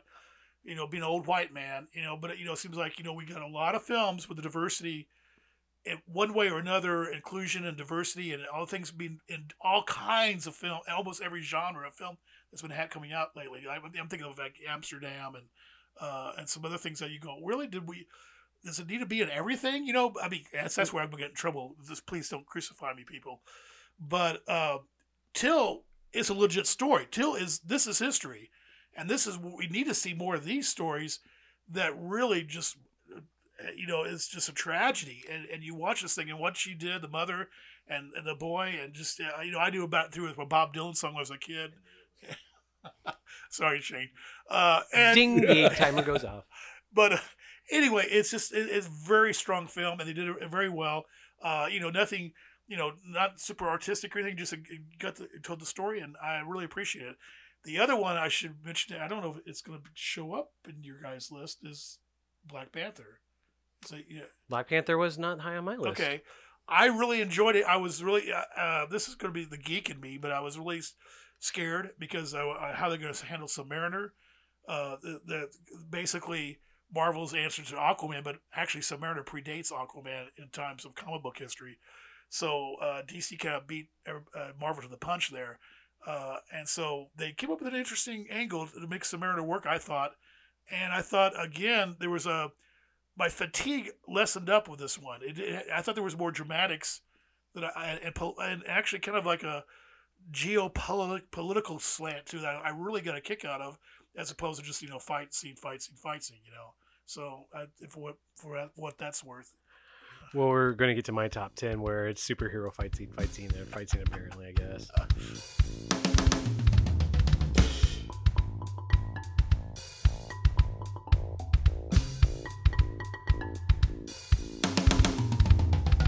All right. Uh, 10 for me. We just recently came to Evansville. You guys might, have, might not have gotten to yet. Ted, I think you've seen it. The Whale. I have not. Okay, yes, I That- was really prepared not to like this movie. I was really prepared. Yeah, I know. You know, you and Jay had talked about it a lot. Jay already. Ditzer, yeah, we're mutual friends. Uh, Um, and yeah, I, I I'm I'm amazed at um. I thought it was going to be another Arn. It would be more on the lines of the wrestler. Aronofsky doing it more of a norm quote quote normal film. You know, almost every Aronofsky film is just something to behold in its own weird way. mhm. Uh, and like I loved how Noah was kind of like his a- blockbuster film, but he had to be Aronof- Aronofskyized. Very So religious iconography. and the last one was Mother. You know, you know, you can't get more out out there than with the Mother. But uh, I I loved it. I, I was amazed by it. I. I think the the the thing that blew me away is that it, it's like it's, it's it's a hard thing to perfect, but there's something about this movie builds builds emotionally and then at Yes. the end it gets really emotional at the end very emotional and the movie hits its high point and just ends it just goes out and you're just like Go, yeah. you I- sit in your seat for a second That's interesting. I, I wondered. There's almost a similarity to like some of the structures of his other films. That building, that building, that building. yeah the fa- yeah, well i mean the fountain like kind of does but, Requiem, but maybe, in its own weird way. they they seem to come down a little like they have a little denouement a little bit of one Yeah. this one just like yeah, goes straight into I was. Yeah, I. uh In fact, making this little list out here at the last minute, that just blew me away. I said, "This is it. This is the film of the year for me." I just, I was so the acting, uh, the structure of the film, the little nuances they throw in there, some things that you had to think about is not at all explained, uh, and the things that were explained, just everything. And then uh, Samantha Morton uh, shows up. Uh, I love her. You know. I wish you hadn't spoiled that, but okay. So, oh, is that a surprise, to everybody? I thought it was a surprise. Yeah, it wasn't a surprise to me too. I, I mean, I but I think most cinema people. Well, Would- would- yeah. Um, but uh, Well, just a, like it's almost a feeling like you get to a certain point in the movie and you're like, and then another character comes yeah, and it's another shoe drops. Yeah, that she's- like, she's and- but just even that, that there's going to be another character in this, and because it's it's it's a cinematic play, Smith. It's in, in like. We've seen these movies before where they make these things of like, do how do we open it up? And and if you were complaining about this movie as feeling too logged in, fine. It's based off. But uh, a I did. I just didn't feel. I didn't. too. I did not feel that. But there's a just you know Sure. there's a blatant justification why Yeah. we need to stay in this house. I'm just saying cinematically the yeah, way no, it was no, filmed. no, no. like I mean, this. I, but it, it- you could kind of argue that you know. I, I I get if you complain about this. I just don't agree. I think it was, Yeah, I think right. it worked. and and I think you, yeah, but yeah. So I I, but I've discovered there's something other. There's another film to me that's huge from last year that I forgot about. That's that just blew me away. So we'll get to that. But uh, Just go ahead and say it, man. well, we, we, that's we're gonna get. We're not all gonna get to our number ones yet, are we? Uh, all right, let me continue. the whale is up there, way up there. if you're prompting me to continue on, next is RRR. Um, wow, and I only just finished this a few days ago. Um, that, that was, you know, I'm sure AMC had it because it's, it's Bollywood. They play all the Bollywood films. did did AMC play it? I think so. I it believe so. Yeah. Yeah, because they, they get the films. What's amazing about Bollywood films, this goes back to, uh, uh, you know, they've, they've been playing here for years at different venues over Yeah, the yeah, years. And the, the when it debuts in India and it debuts in the world, it debuts in Evansville. So RRR probably played the week it opened uh, here in Evansville, and then it's been gone after you know. I watched so. I watched an honest trailers on it the other day. Uh, an honest trailer sometimes nails how I'm feeling about a movie weirdly, but they made a crack that like for a lot of people, and I don't think you're the same way, Ted, but like this this was my first full th- my full viewing, not just like uh, parts, full Bollywood movie but viewing, modern Bollywood. Oh, movie. years. yes, Oh, wow. yeah. I mean, like you know, Yeah, I've seen several of the years, you know, because they, like I said, Eric had them for a while. This just pisses me off. Like, I, I think I had to slide it a little just because the like, there's a certain level of like um operatic maturity that it, this movie didn't want to have because of the just the physicality of it. Like, it's uh, Stephen Chow was the thing I kept thinking of more than anything else throughout this. And the villains, I, I have to be like, okay, the villains are a little too cartoony for me. But for the most part, with this action, I was just like, God, American movies are just so unimaginative and suck, and they just don't make big swings for audiences now. It feels like they're just so much fun. Well, like- yeah, that's what I got. Ever since I, every t- anytime I see a Bollywood, especially the ones that break out in the musical numbers, I feel like we're back uh, with a Stanley Donen or or or a, a, a Vince Minnelli musical, the, the musical the musical era of MGM at Well, their high point. one of the big sequences that as much as the action sequence as much as you want to be like oh cool they grab a motorcycle and throw it midair and like oh that's neat one of the coolest sequences for me is um, when that character is getting flogged and, and bursts into song when he's getting flogged in front of a crowd that was just I was like, that was such an amazing um, place to, to, to turn it into a musical or to, to burst into for a character to say what they can't say because they are literally being beaten down. Yeah, yeah, Oh, it was so great.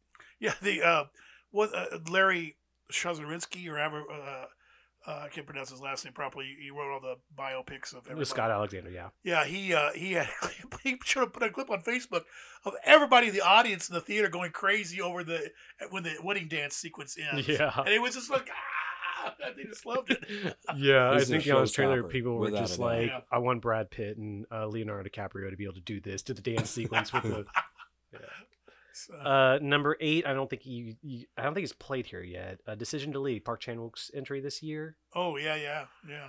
I so it's um the way I was describing after seeing it is it's this great Hitchcockian thriller that is not thrilling at all. It is just romance, sad romance throughout Truffaut the. did one of those, but the, the Green Room or the I forgot which one it was. The glove. It was like it was like Hitchcock. no, but, the- no, I'm saying this was done on purpose this way. Like it was just the the romance, the, the, the very kind of broken-hearted romance of this movie is what is the tension in it, and yet it's done in kind of a Daphne du Maurier movie or, or uh, novel or well, I'm something sure, like for instance, I'm sure Truffaut was on purpose too because he loves Hitchcock. So. You know, increasingly, I'm, I'm I'm starting to find I agree with Tarantino about. Uh, Oh, I Tar- know. I, I, I'm really Truffaut curious being- about that. That's why I'm, you're bringing this up. I'm like, "Mm, that's not. No, this is good. This is a great filmmaker doing Uh, it. okay. This is a great filmmaker doing this. Like Truffaut's like, he got Bernard Herrmann. That's his thing. Um. Oh, it's so silent. Um, number seven, which I haven't seen on a lot of I'm, people were admired it when it came out. Uh, I haven't seen a lot of people's list. The Northman. Oh, well, there it That's is, right definitely- there. Is That's that my number one. that's your number one. You didn't see it? Or did you did? No, that was. I literally top just said it's three. my number seven movie of the Oh, year. sorry. Okay, I'm sorry. I, I'm, I'm no, just we kinda- all loved it. I- I- Ted, we all loved it. oh Yeah. my gosh, it's. It, Do you it want was- let's hold let's hold off? You want to put Well, yeah, we- or do you uh, want to do you want to talk talk about about your favorite movie of the year, Ted? that? Well, that was it. Till I forgot it. Actually, though, it's been so long ago, and my old man uh, age, I forgot. My, my brain cells are Old just- man, take a look at your life. I saw the Neil Young in the theater. The Neil Young. Speaking of that, Harvest with Old Man. Northman. I saw that thing, and remember, I think I told you you were. uh, Did I come out just like like a babbling idiot? I think with you on it. Uh, uh, I just first of all, when I sat down, and I watched it. I got transported right away to. I felt like I was in a big Charlton Heston epic, and I'm a sucker for those because I grew up in that era, and I, I you know El Cid and you know Khartoum and uh, uh, you know, uh, the Warlord, all these big Charlton Heston broadswords and all kinds of stuff. And I, I'm, a, I'm a sucker for Viking movies. Uh, isn't it? Isn't that a, a Zucker Brothers uh, joke there somewhere? Um, Timmy, do you like Viking movies? I don't think that's the joke. and I haven't seen the Viking, Gladiator the movies. streaming Viking series, which I hear has got good uh, claim. But this thing just just blew me away. And and again, it's a independent director going you know going for the big guns. I so I you know you and I saw the Lighthouse together, and I remember I I have not I just have not liked a Robert Eggers movie like really or loved one. Like there's there's a lot to admire about him, but I've never loved one. And for him to make the first one I really love on like a big budget and a big serious filmmaker who's making deliberate choices with a lot of like resources behind it and Yes. it all coming together nailing it it, it, it, it's it's got spirituality to it. It's got realistic uh, historical elements to it. It's again, it's get too close to like maybe almost why I love that my three and four Musketeers. There's, there's a Lester uh, influence, but I mean the fact that this is a this is a movie that incorporates everything you can incorporate to make a great movie. Every element's there: the audio, the music, the landscape, the cinematography, the editing, and drawing, uh, drawing from other films, but not but not blatantly. I mean, I have a really, I, I don't want to go into it, but I have this really weird reference to Pat Garrett and Billy the Kid of all films that, that's in this film. And uh, Uh, how long's it gonna take? you want to hear it? Kinda. The- It's it's it's the raft scene in Pat Garrett that everybody talk, all the critics love, uh, where a raft, and this is Pat Garrett, Billy Kid, a raft's flowing down the river, and a father and a son are just randomly shooting a can in the river, just you know taking pot shots. Coburn is on the count, uh, on the bank, re- relaxing. He's putting off chasing down Billy. He doesn't really want to chase down his friend. He he sees that. He pulls his gun out and shoots at the can. That minute, the, the father swerves around and with his gun, and he's about ready to blow away Coburn, and Coburn aims his gun at him. And the whole, I, I, I I've always been what it's curious why I all the descriptions and critical assessment of the scene, but it's I think the randomness of violence in America, the randomness of how at a drop of a you know of a hat that you could you could kill or take someone's life. Uh, how do you interpret that? Did you have you read that uh, interpretation or that you remember that scene or? I mean, I remember that scene. So, remember, he's a kid. He gets escaped. The kid escapes, and he has that vow. He repeats over and over. I'm to revenge my mom, and da, da, da. and then we cut to him. We- Also, we cut. We don't know where we're at. We're in a boat, and all of a sudden, he's a full man. He's rowing, and the guys in charge of the boat just randomly shoot these two people on the on the shore and let them drop. And they just keep on going. They're just kind of laughing, and it's just random violence for no reason whatsoever. And I, I don't know why uh, I made that connection, but I did uh, because I just thought, well, that you know, just the the, the nature. Well, like the the Peckinpah worldview of uh, uh, violence being something very random, but like something that's inevitable and that a lot of masculinity involved with it. yeah, like, several uh, just same things. And again, they, they, they were just they were just nonchalantly shooting the can in the river and Pat Garrett. These guys were just like fishing or on the shoreline doing something, and they just get shot for no. Re- they get killed by these uh, boat uh, the uh, a being Viking passing by. You know, uh, I, I just I don't know why. But I mean, I I, I, Edgar might totally deny that, but anyway, just all these things in the Northman just make it just a, just an amazing experience in the cinema. And I would again like to see that with a packed house. I'll see how the the audience felt as the film spooled. Smith, it was high on your list too. Oh yeah, absolutely. Uh, and in addition, what Ted had to say, I um, I really love the the company that he's using. Obviously, with your Willem Dafoe and your Oh yeah. Anya Taylor Joy, you know Hawke. he's he's using the same actors again, so they're they and so that's You working mean well. it's not it's not Michael Douglas? And then the the sound design was was Sound so design. interesting and weird and and there were long sequences where Willem Dafoe uh you know when they had that uh, cave I don't know if it was supposed to be a psychedelic experience but uh and then so he's got to give this speech and and you can tell that there's supposed to be information that he's giving you but you don't necessarily catch all of it and I think this is intentional.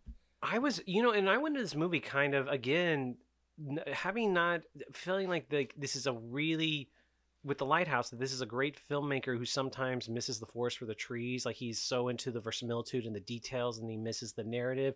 And there was a big New Yorker profile that came out beforehand, and it talked all about uh, his ambivalence about cutting it down and all these long takes, which more and more as I get older, the long takes are just this sign of masturbation to me at a certain point. And this movie just just worked. Yeah, I see. I, to me, this I don't know. This is sound maybe goody, but I just think it deserved a Top Gun audience. The Northman. Uh, I, but thi- I, I, think, think, it did good money wise, didn't it, Smith? It well, I Like, think because it the, the production budget and and what it actually grossed were roughly equal. I think it's still considered to be somewhat of a failure. They made a big deal about everywhere being the A24, uh, A24 biggest hit ever. So I guess like Northman. I, I, I guess, but it's not going to get a Top Gun or American Sniper type audience because I don't think the violence. It's just a little Top bit. Fascinating you Gun brought up American Sniper. doesn't because- have any sharp edges. I mean, Top Gun is as Right, smooth right, as right, can yeah, be. no, the it the Northman is rough. It yeah, be most rough. definitely. The bark is still If on you the tree. If you can still, if you can handle the modern sensibility of, of the roughness in this big epic of a film with the character and everything, I think it would it, it would find its audience. But some people just you know uh, immediately go, "Oh, it's a little bit too weird," or like you, you know the scenes with Björk or the the Valkyrie flying or you know things like that. But that's that's what made it so great. These little little, little things, these little weird things uh, that uh, in a big ep- old fashioned epic. I, I agree, but I, I think those are also the decisions that keeps the Top Gun audience away. Yeah, yeah, exactly. Yeah.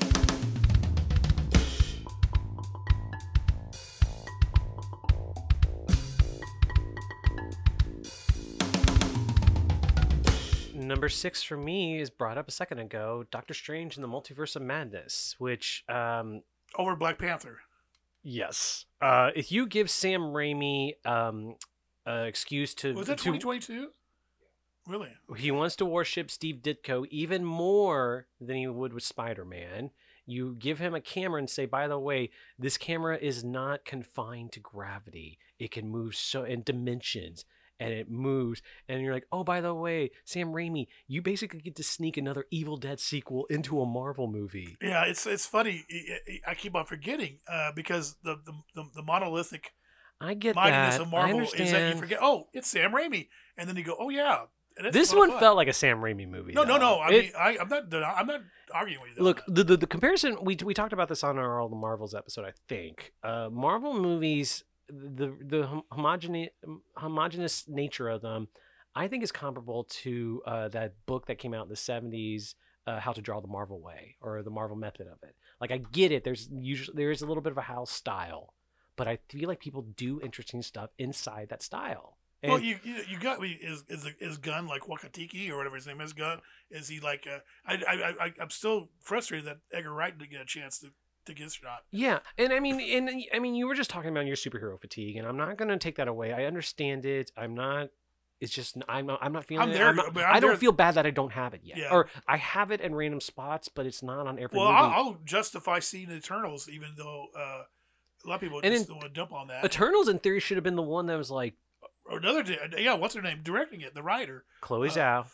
Uh, so, but I, I, I, let me geek out for a second. I do. I love. I love the fact that uh, basically when it basically when it comes down to uh, the Marvel universe, that, that, that what Feige's really pulling from. I mean, he's pulling from uh, more modern stuff too.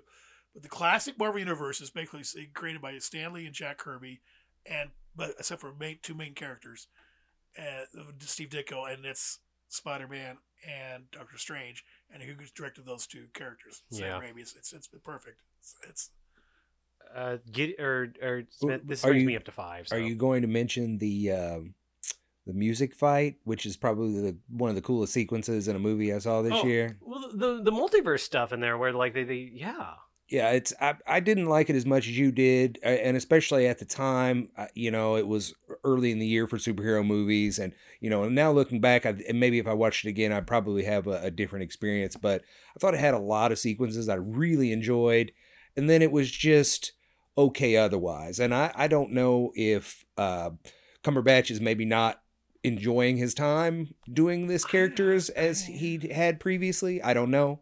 I It's hard see- to say. I, I I was also a big fan of the first one, and uh, we're you know Black Phone Scott Derrickson, where we should have brought it up there, but um, I feel like it's a good sequel to the first movie too, just because um, Rachel McAdams was just such a forgotten character, and this one seemed like it was well written for her in mind in that arc too. Just I'm just saying as a sequel between those two films, the two a two two film story arc.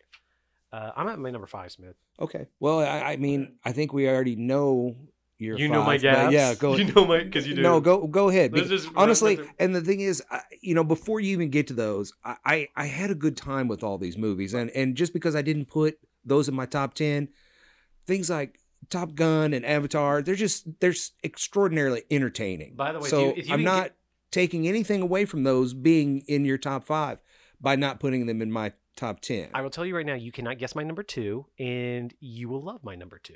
And I'm pretty sure I'm not sure you saw it. Um, number five, Glass Onion. Is Don't Worry, Darling your number two?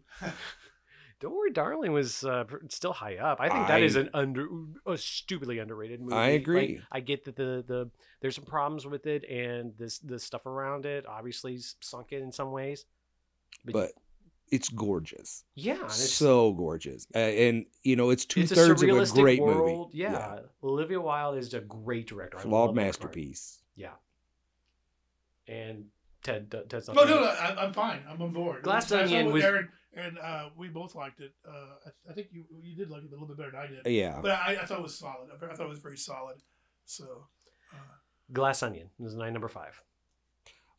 It- uh, spoiler alert: the uh the turn. I, I should I even mention because it is I think you relatively say new. that the halfway point turn. Uh, Uh, we, we're a few weeks. There's a thing that happens, and it's such a cheap, just ploy, and and it's a tactic that I think with this scope of this film you don't you shouldn't use. But I get where Is you know this- you have to get from one place to you the didn't other. see before, and literally it would take out gaps of conversations that you would then see like a full conversation.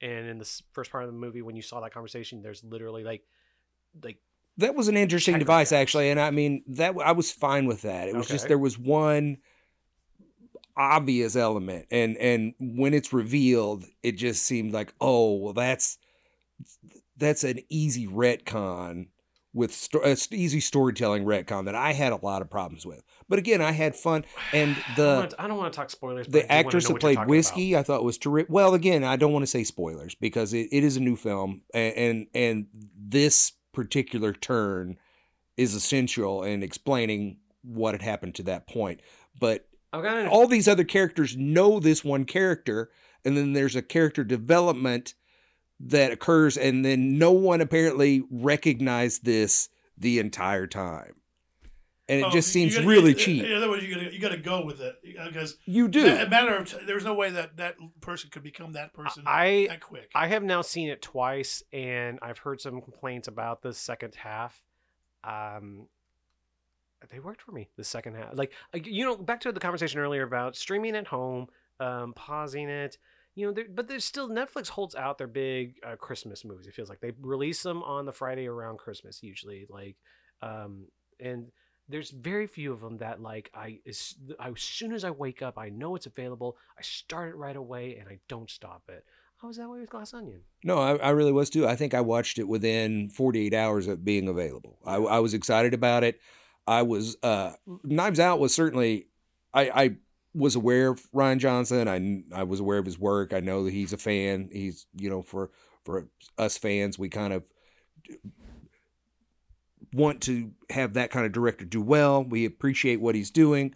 Uh, but I just thought it's hard to follow up something like Knives Out because you don't get that element of surprise. You're expecting Yeah, I- this I to think take those stakes higher, That's and it and it tries to do that, and I think for for the most part it succeeds. Okay. It does do that, but I just don't think it's as successful or as satisfying as Knives Out, and and I'm only comparing that to itself, obviously, or or to his previous work, and and again, I'm I'm not saying I didn't enjoy it.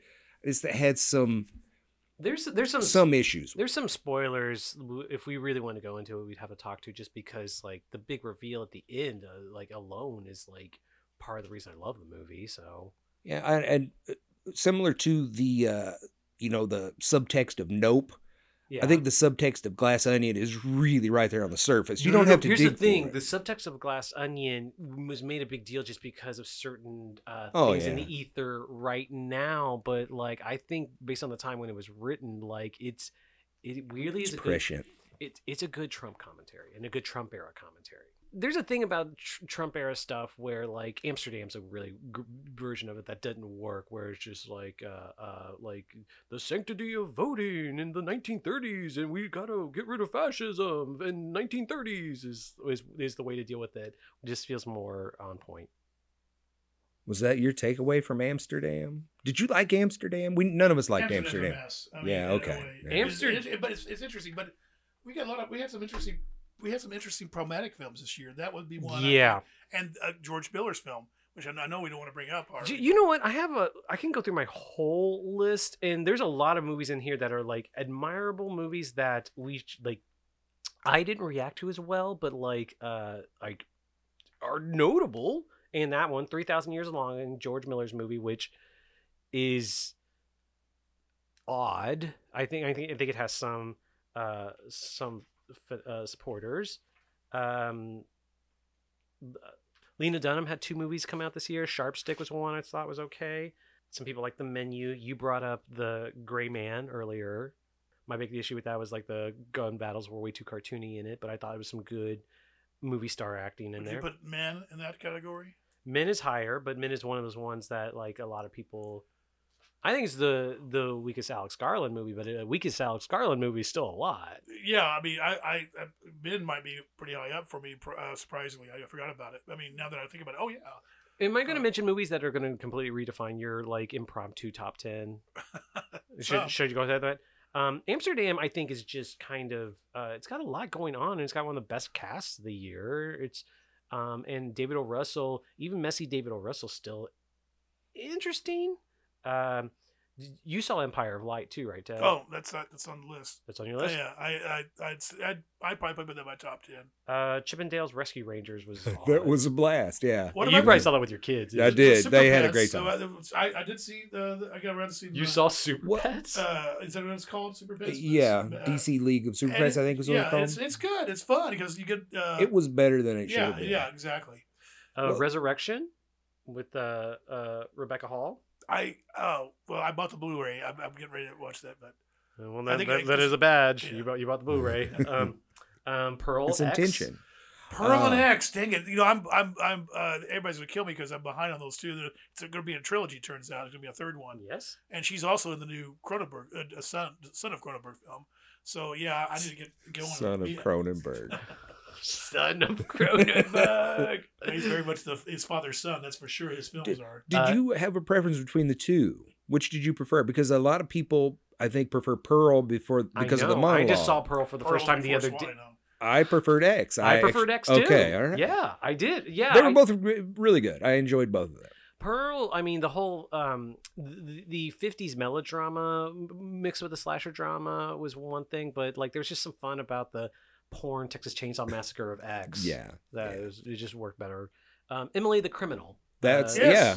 Yes. Well, great. It came out on Blu-ray. Okay. So I couldn't see it. What's the actor It's- who plays the oh, the boyfriend. who was in Luke Cage? He's He is great. He's so- you know we were talking about actors that show up. Tobias So, Russo. is he to- Russo? Theo Russell. Theo, Theo Russo. yes, Rossi? yes. Theo Rossi. Theo Rossi. so good. So good. I, I, I just like man. I didn't- I want to watch a film with his character. The way he just handles with his charisma, and then and he course, shows up in a lot of things, Yeah. and he every time he's deserves- just he- like, "Oh, that's the guy." It's just like oh Clifton, I Clifton, Clifton Collins, yeah.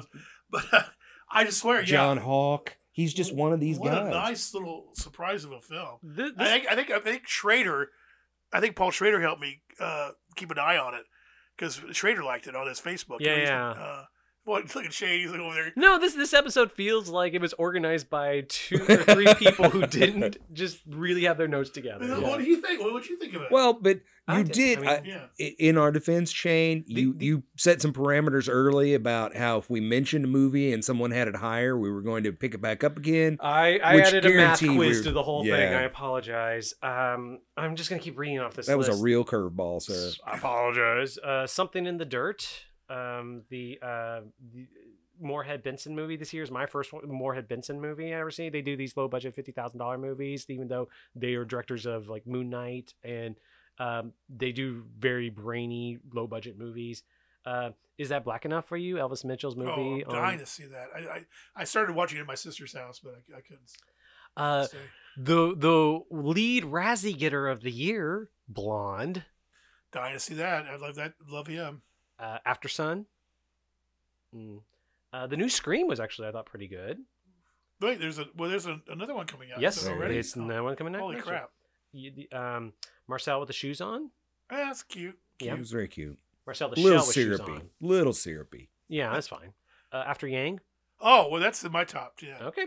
uh, and uh, we, we, we, we did come back to that. Okay. Earlier mentioned uh, Petite Maman. Um, Dying to see that. I mean, it's well, the trailers at show place, but it never came. okay, Not my I- fault.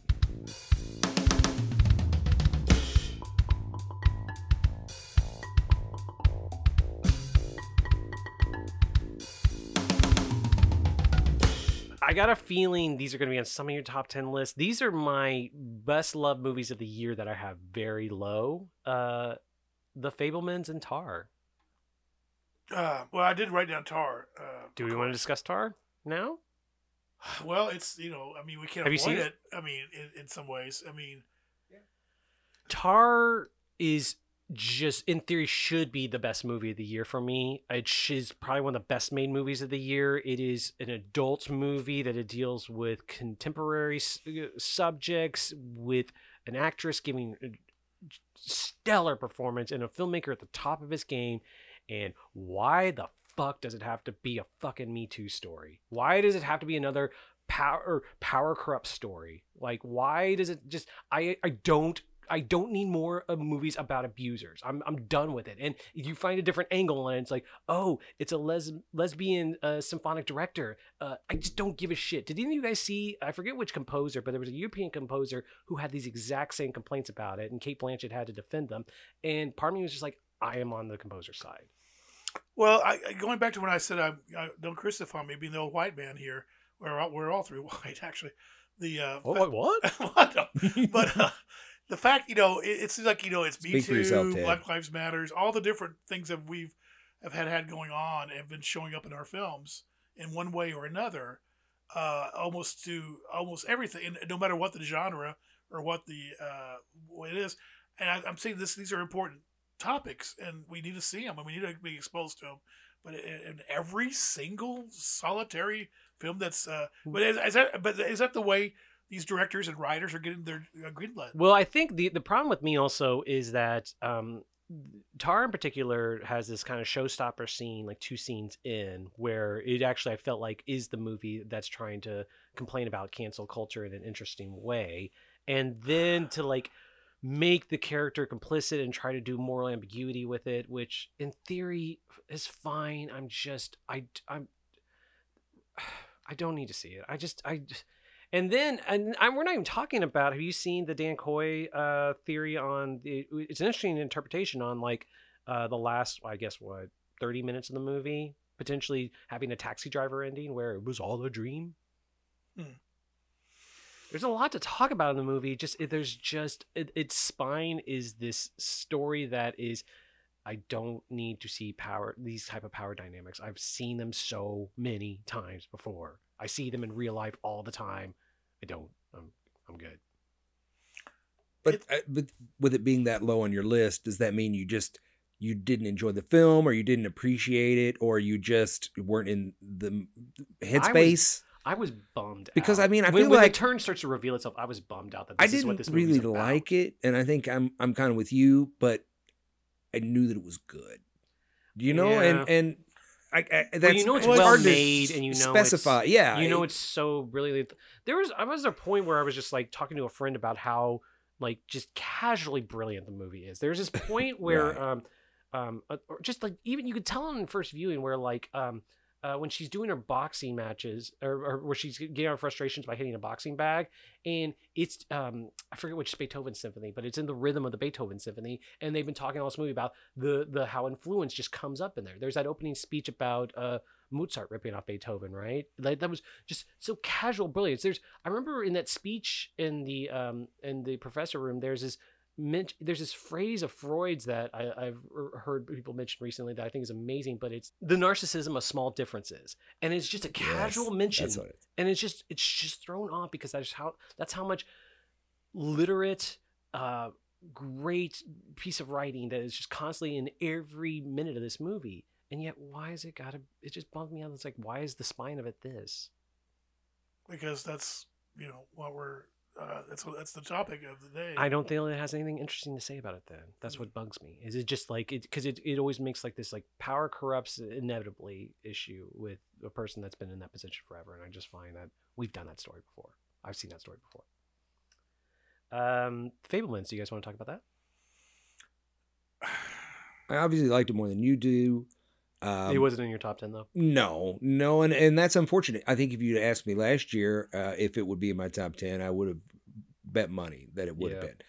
Um, I I love Michelle Williams. Um, I mean, there were there were a lot of things that were admirable about it. It- It's just it was fine. You know, it it it reminded me it, it many times of something like Belfast, which I think was e- more easily digestible and just was more fun and gave me more opportunities to kind of interact with it or at least touchstones for me to stick with it. And i think fabelmans is is good. I, I don't have anything really to say negatively about it. And i'm i'm going to assume both of you are spielberg fans. There, it would be difficult to say okay well this is this is a, a poor film or Check a bad film Spielberg because we musical episode. we all agree that it's you know consummate filmmaker. We so just because it isn't necessarily what we'd expect when he finally makes a film about himself maybe it just you know It, it had it had its moments too, obviously. absolutely I, I I'm so over the map over there. I, I was there opening night for it because I you know I was just so uh, juiced to see it, and I was hoping for I don't know I just wanted to. Uh, I was thinking I was going to get a magical feel out of it, and the, it didn't seem to have that extra little ethereal feel like I had. Remember, if I want to use Spielberg's example, Close Encounters gave me back in the day when it came out, or uh, you know. Uh, uh, AI, uh, uh, we were discussing that. I remember that had an interesting feel to it, but there was something lacking. And of course, but it also, I went through a kind of a divorce, somewhat not, well, similar, yeah, very similar to is what he experienced, and so that touched me a lot in a, in a personal way. But the cinematic nerd is that that last sequence is just you got. I mean, that almost it makes it worthwhile to sit through all, even if it is a little lackluster. That that last sequence is just a you know, uh, I just loved it.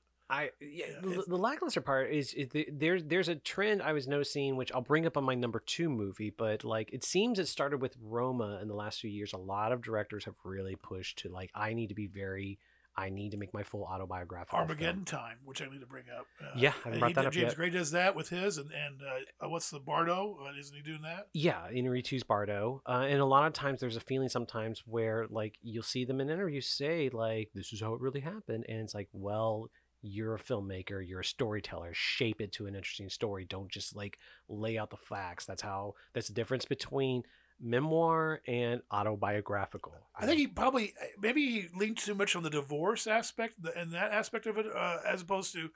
I thought we would really it would be a love letter to cinema uh, uh, filmmaking, and I, I thought that as a sequence we were going to see him doing his amateur films. I thought it. would- I I, I had I. This is my preconceived expectations, and that's dangerous because they're going to be let down. sure. But I just thought we would get this. I want to go out and make a movie. I want to get you know. I just want to. I you know, I, uh, I kind of felt that a little in that uh, sequence, but I mean I hear what you're saying. Yeah, I just think there was enough of that, and uh, to make uh, that I was I was just expecting a little bit more magic in the film, and just uh, maybe the the the the, the dourness of the of the divorce kind of dragged it down a little bit. I don't know. Um, all right, finishing up the last superhero movie we haven't mentioned, although Taika Waititi was mentioned earlier, Thor: Love and Thunder, which I mean, just was in theory great. Like just maybe a little step down from Ragnarok, but theory's got a lot going. Christian Bale's great in it. Some that black and white sequence is cool. And you mentioned Armageddon Time. Do you want to talk about it? Oh yeah, I was that was I that kind of came came and went and was a nice little surprise. Uh, you you, or you guys read earlier we were talking about Trump. I wanted to insert the fact that uh, a little cameo by an actress playing Trump's sister. Uh, yeah, which is in the trailer, so uh, but we don't need to spoil it. But uh, uh, yeah, I thought it was uh, James Gray's. Uh, it's kind of a he's over here, over here in the corner making these little solid films for the most part. Yeah, doesn't get much attention, and it was another little period piece from his childhood. Uh, and I thought it was it was very touching. Ag- Again, dealing with subject matters that were you know I like I said they're almost in every film we see nowadays, and it, it happened to coincide with his life, his his Hmm. uh, his his youth. So therefore, maybe that's why he got uh, uh, he got the money to make it. But uh, I, I would recommend it very highly. I don't think it's played here. Women talking is uh, It Oh, actually it's is. It, it's supposed to play this month. okay. It Yes. is um Sarah, you where how'd you see it? Austin. Oh. when I was in Austin. Sarah Polley, yes, yes. I- Sarah Polley's new movie. this is her fourth film, right? It's it's there's some elements of it that are spot on. There's some elements that like I was a little disappointed in. Um, there's these sequences where weirdly for a movie called Women Talking, the sequences they're they're not there are a few in there. They're not many where it talks about young men were the most emotionally affecting for me. But I, I maybe I'm saying this as a man. Um, bodies, bodies, bodies. Yeah, that's yeah, That, that was a fun slasher. a lot of fun, and also just a, a, a nice little twist. Now, it not real heavy handed. Yeah. Just and, and it's surprising. I didn't see it coming, and I thought it was a, it was a nice little film. I was very surprised by that one. Not as much as I was by Barbarian, or or even Megan, which I thought was was a lot of fun. Megan's gonna have to be on. But that's year's list, too. 2023, obviously. yeah, Sorry. yeah. Smith, do you want to finish out your list? Well, number one for me was Banshees. Um, Banshees of Inisherin. Okay. Uh, I I uh, I just think- connected with the melancholy. I, I you know a lot of the you know the Irish Civil War stuff. You know, I- being an American, my uh, world history is probably lacking. sure. So you know some of that stuff, metaphorical stuff. I I don't know if I got everything, but just the the the just melancholy would really connect with me a lot. And of course the the three leads, uh, well the four leads really with yeah. Barry Keoghan. Yeah. How do you say that? Keegan. Barry Keegan. We're both Oh, wrong, oh. probably. Uh, but the four leads were all terrific. I just, you know, I had a lot of fun with that. I don't know. Well, and fun is probably the wrong Well, word to say because it's not fun. It's actually you, really like, super depressing. yeah, the people I've talked to have really jumped in that like um, Martin McDonagh's um, more depressing than normal they expected for. And part of me was like, you've seen Martin McDonagh before, and Martin McDonagh has a really good playwriting career beyond his his writing directing, which. The Pillowman's pretty freaking depression depressing. Um, the depressing in this term where I, I just I mean, did you talk to people at the, the theater whenever it was?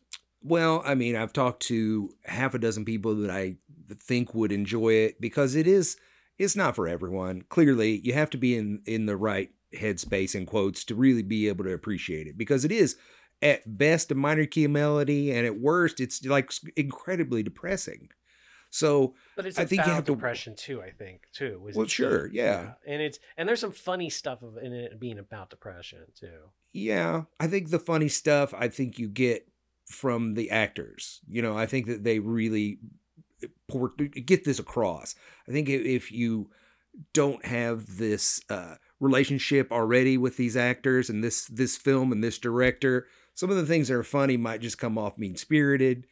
Uh, but yeah, I I did laugh a few times certainly, and I do think that it is funny in a way, but not in a way that I think most people are going to appreciate. So, yeah, for me, it was the movie that I connected with most. And I'm, you know, certainly the acting, the directing, all's great, but then I also loved just the location, just really beautiful. And the things that I would say about Don't Worry, Darling, I could also say about Banshees of Inisherin. the fact that uh, you kind of undercuts viewer expectation because it, the whole thing was predicated on oh it's a reunion of the In Bruges guys and everybody loves In Bruges who have seen it and uh, and and and then you uh, see the trailer for this and you see, you know, have you seen In Bruges? Yeah, the trailer. but the, the thing about In Bruges is there's a dead kid in it. Oh, I Like, know, but still, it has a a, a light touch. It has a much. Uh, uh, In Bruges' like- like- second half does said, not have. You walk out of Banshees like, what am I to make of that? In just- second half is gets dour. Is what I'm saying. but Gets uh, very very Catholic. yeah, but still, uh, it, it- yeah, but yeah, it, it, yeah, it's it's an interest, very, very, very intriguing film. Uh, I, I love him, him and his brother, both of them. I I've haven't se- seen much of John Michael McDonagh. Uh, in fact, I'm missing one of his brother's films where there looks like there's like cops, like Seth Rogen and another good play. They're just like just down on dirty cops or something. I don't think Seth Rogen's been in a John Michael McDonagh movie. Is that true? The the brother one, who's his brother? Yeah. Uh, Seth Rogen? uh, or someone like that maybe. But uh, the uh, uh, all their films, the Calv- Calvary and uh, the Guards uh, with Don Cheadle, his brother made those, and Yeah. just the both of them are just very so talented, so talented.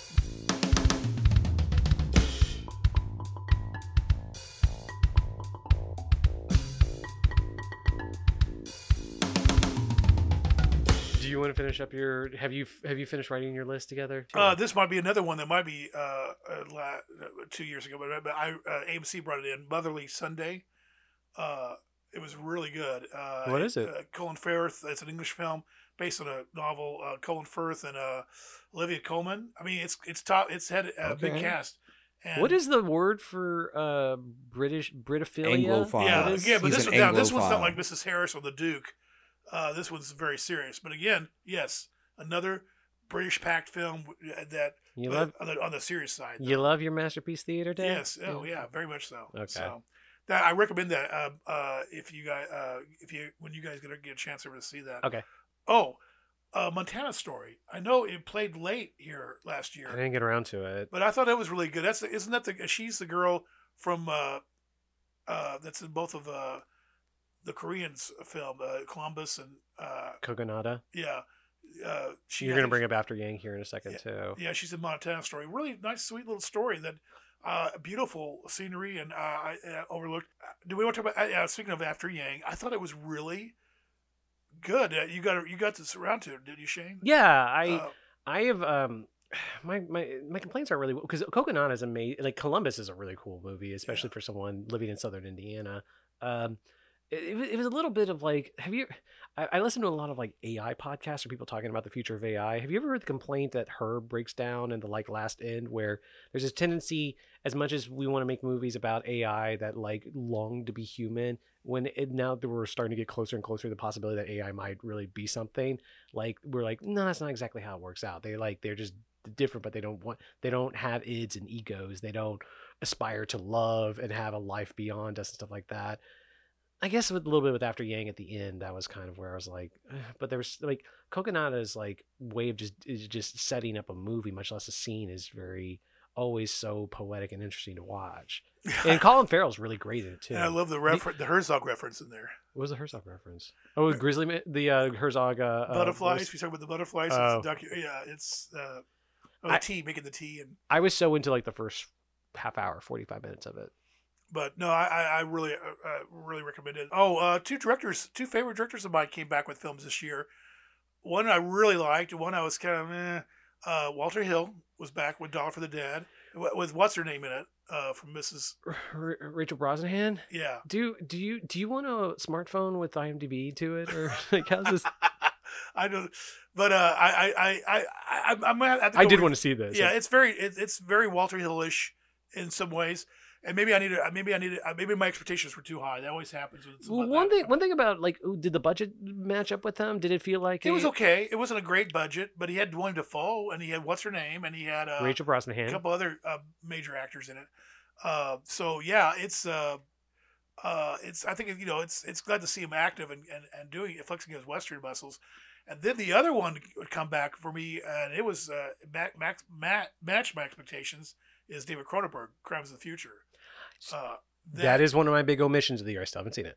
that's uh, it's pure. He's back and forth. He's back, baby. Uh, because body uh, body horror, just like his son's doing. Uh, just, I just love you being like body Cronenberg. horror's back.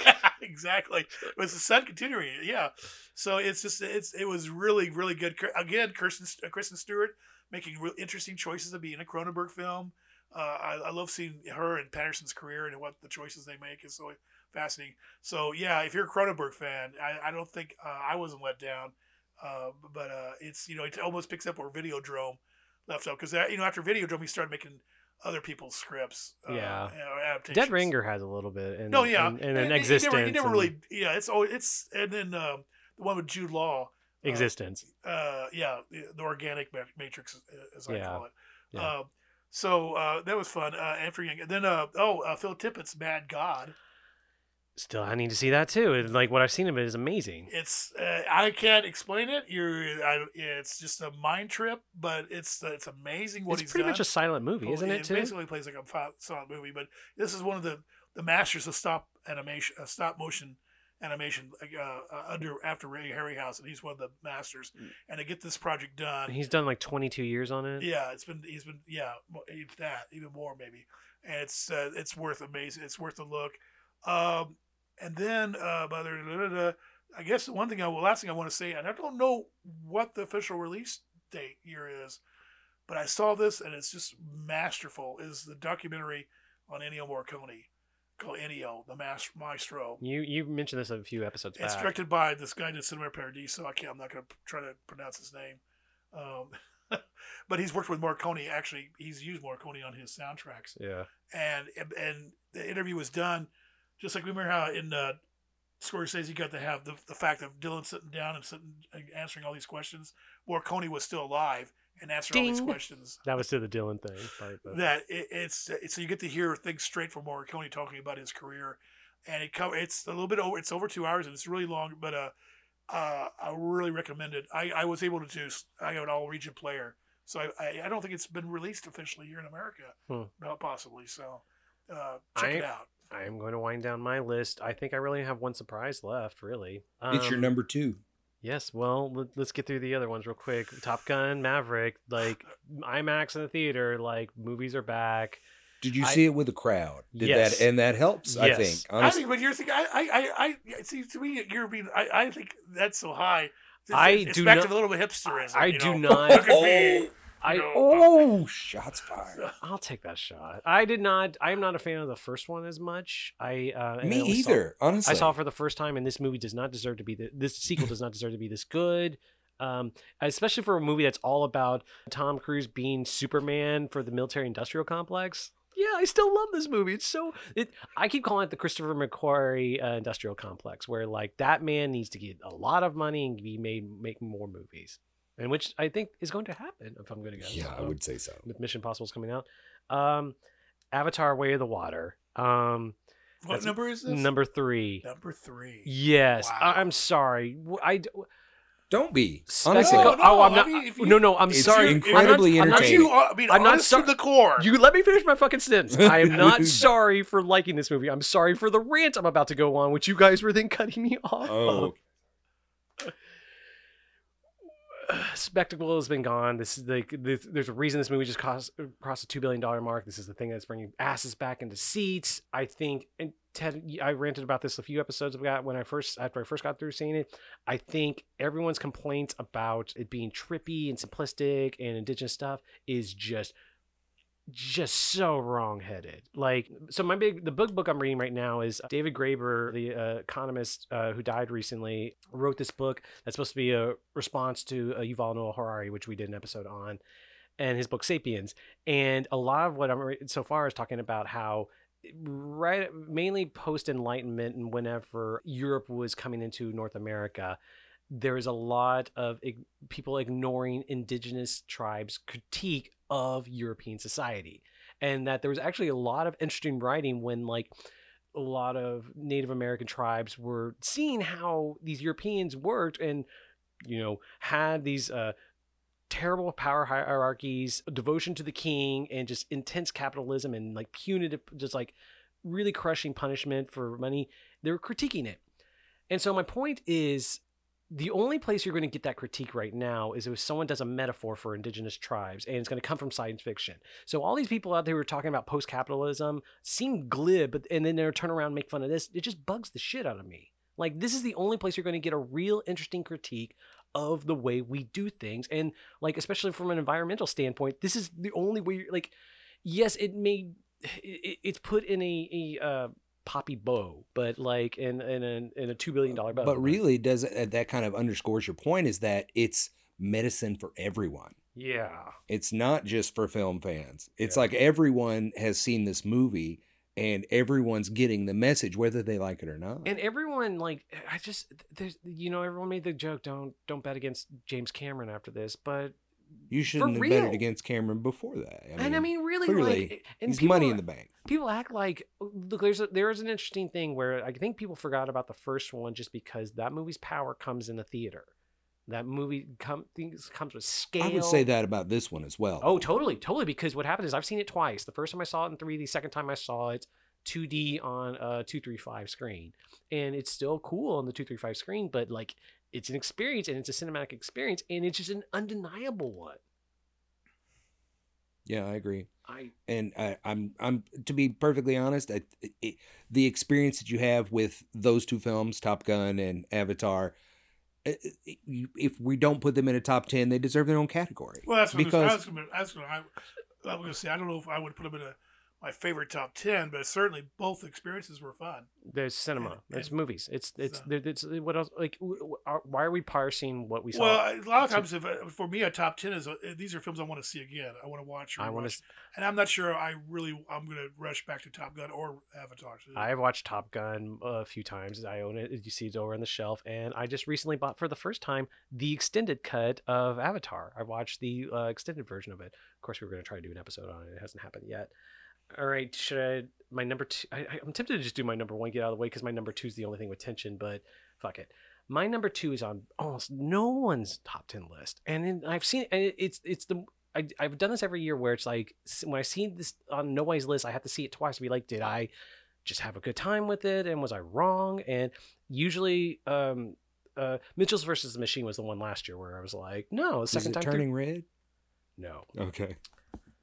It is Apollo 10 and a half, a space age childhood. I don't Yeah. know why. No, the fuck- well, I mm, know did you see it? your relationship with the filmmaker, so Well, I, I, I was an intern for him a long time ago, and he, I lived in Austin, Texas, where he is he is a presence. Yeah, no, I have not seen it. I obviously it's I, high on my list to see. What's it I called again? I also- don't even. Apollo 10 and a half, a space age childhood. It's Richard Linklater's Rotoscope contributions. Oh, it's his newest oh, movie. it's Linklater. It's Richard Linklater's Okay. newest movie.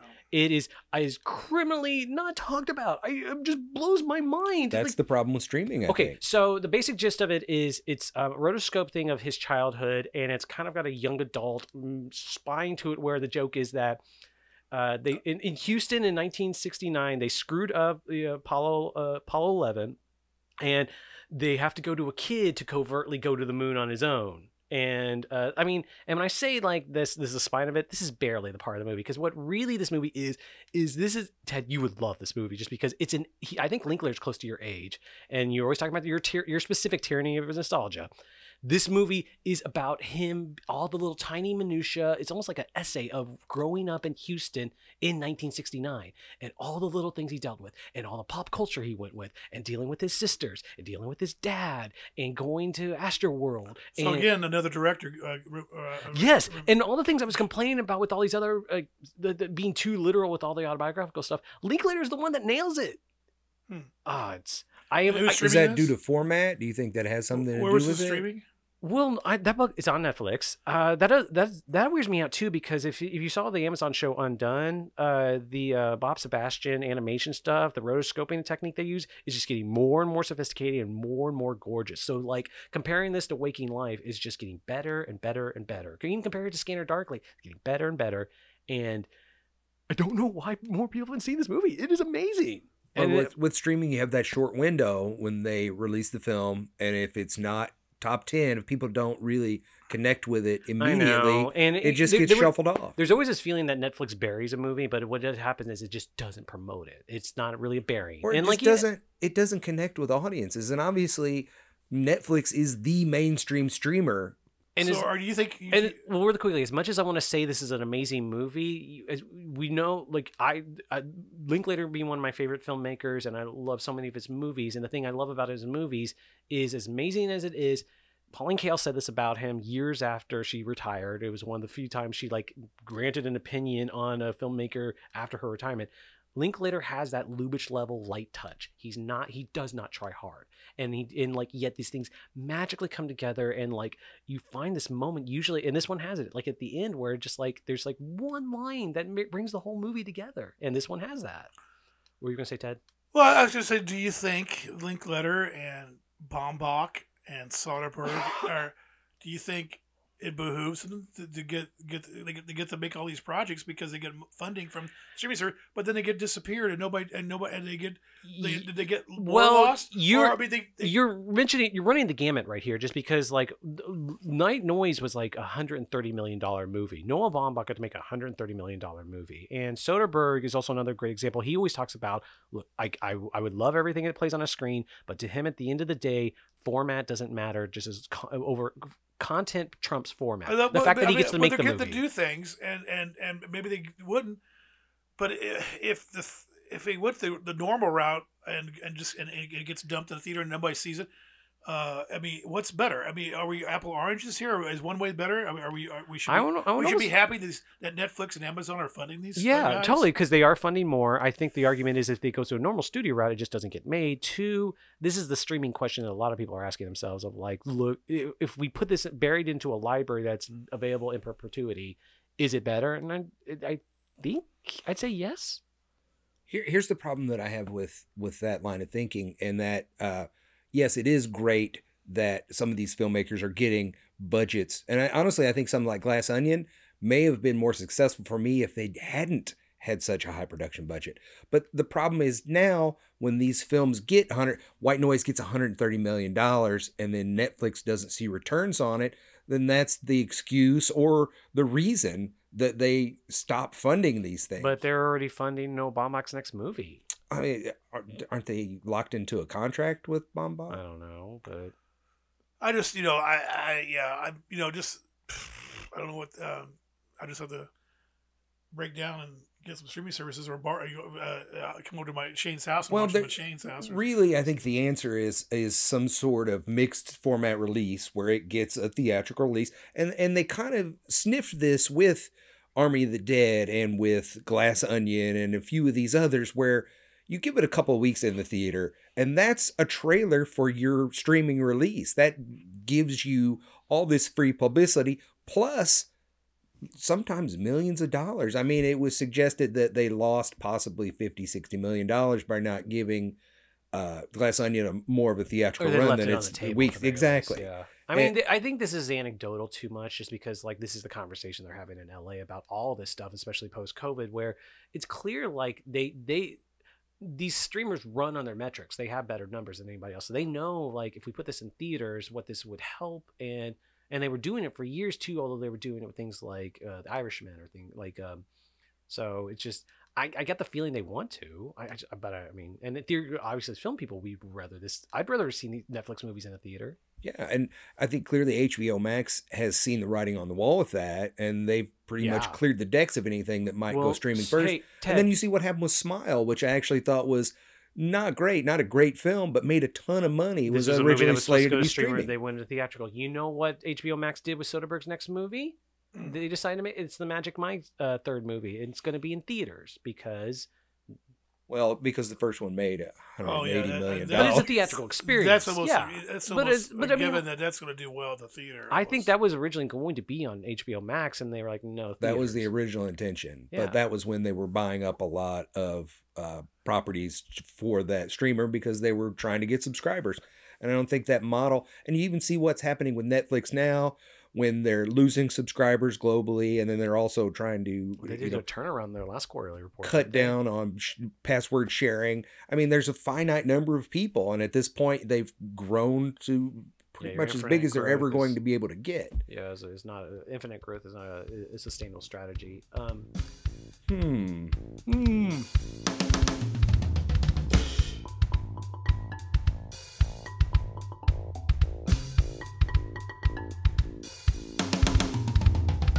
Finishing out, Smith. Are we doing the everywhere, everything, everywhere, all at once? Uh, We can, but before we move on, um, I interestingly about uh, Richard Linklater, I literally read an article yesterday about the hundred, and and I can't even remember where I read this, but it was the hundred greatest comedies this century. So, so since 2000, did you know what number one was?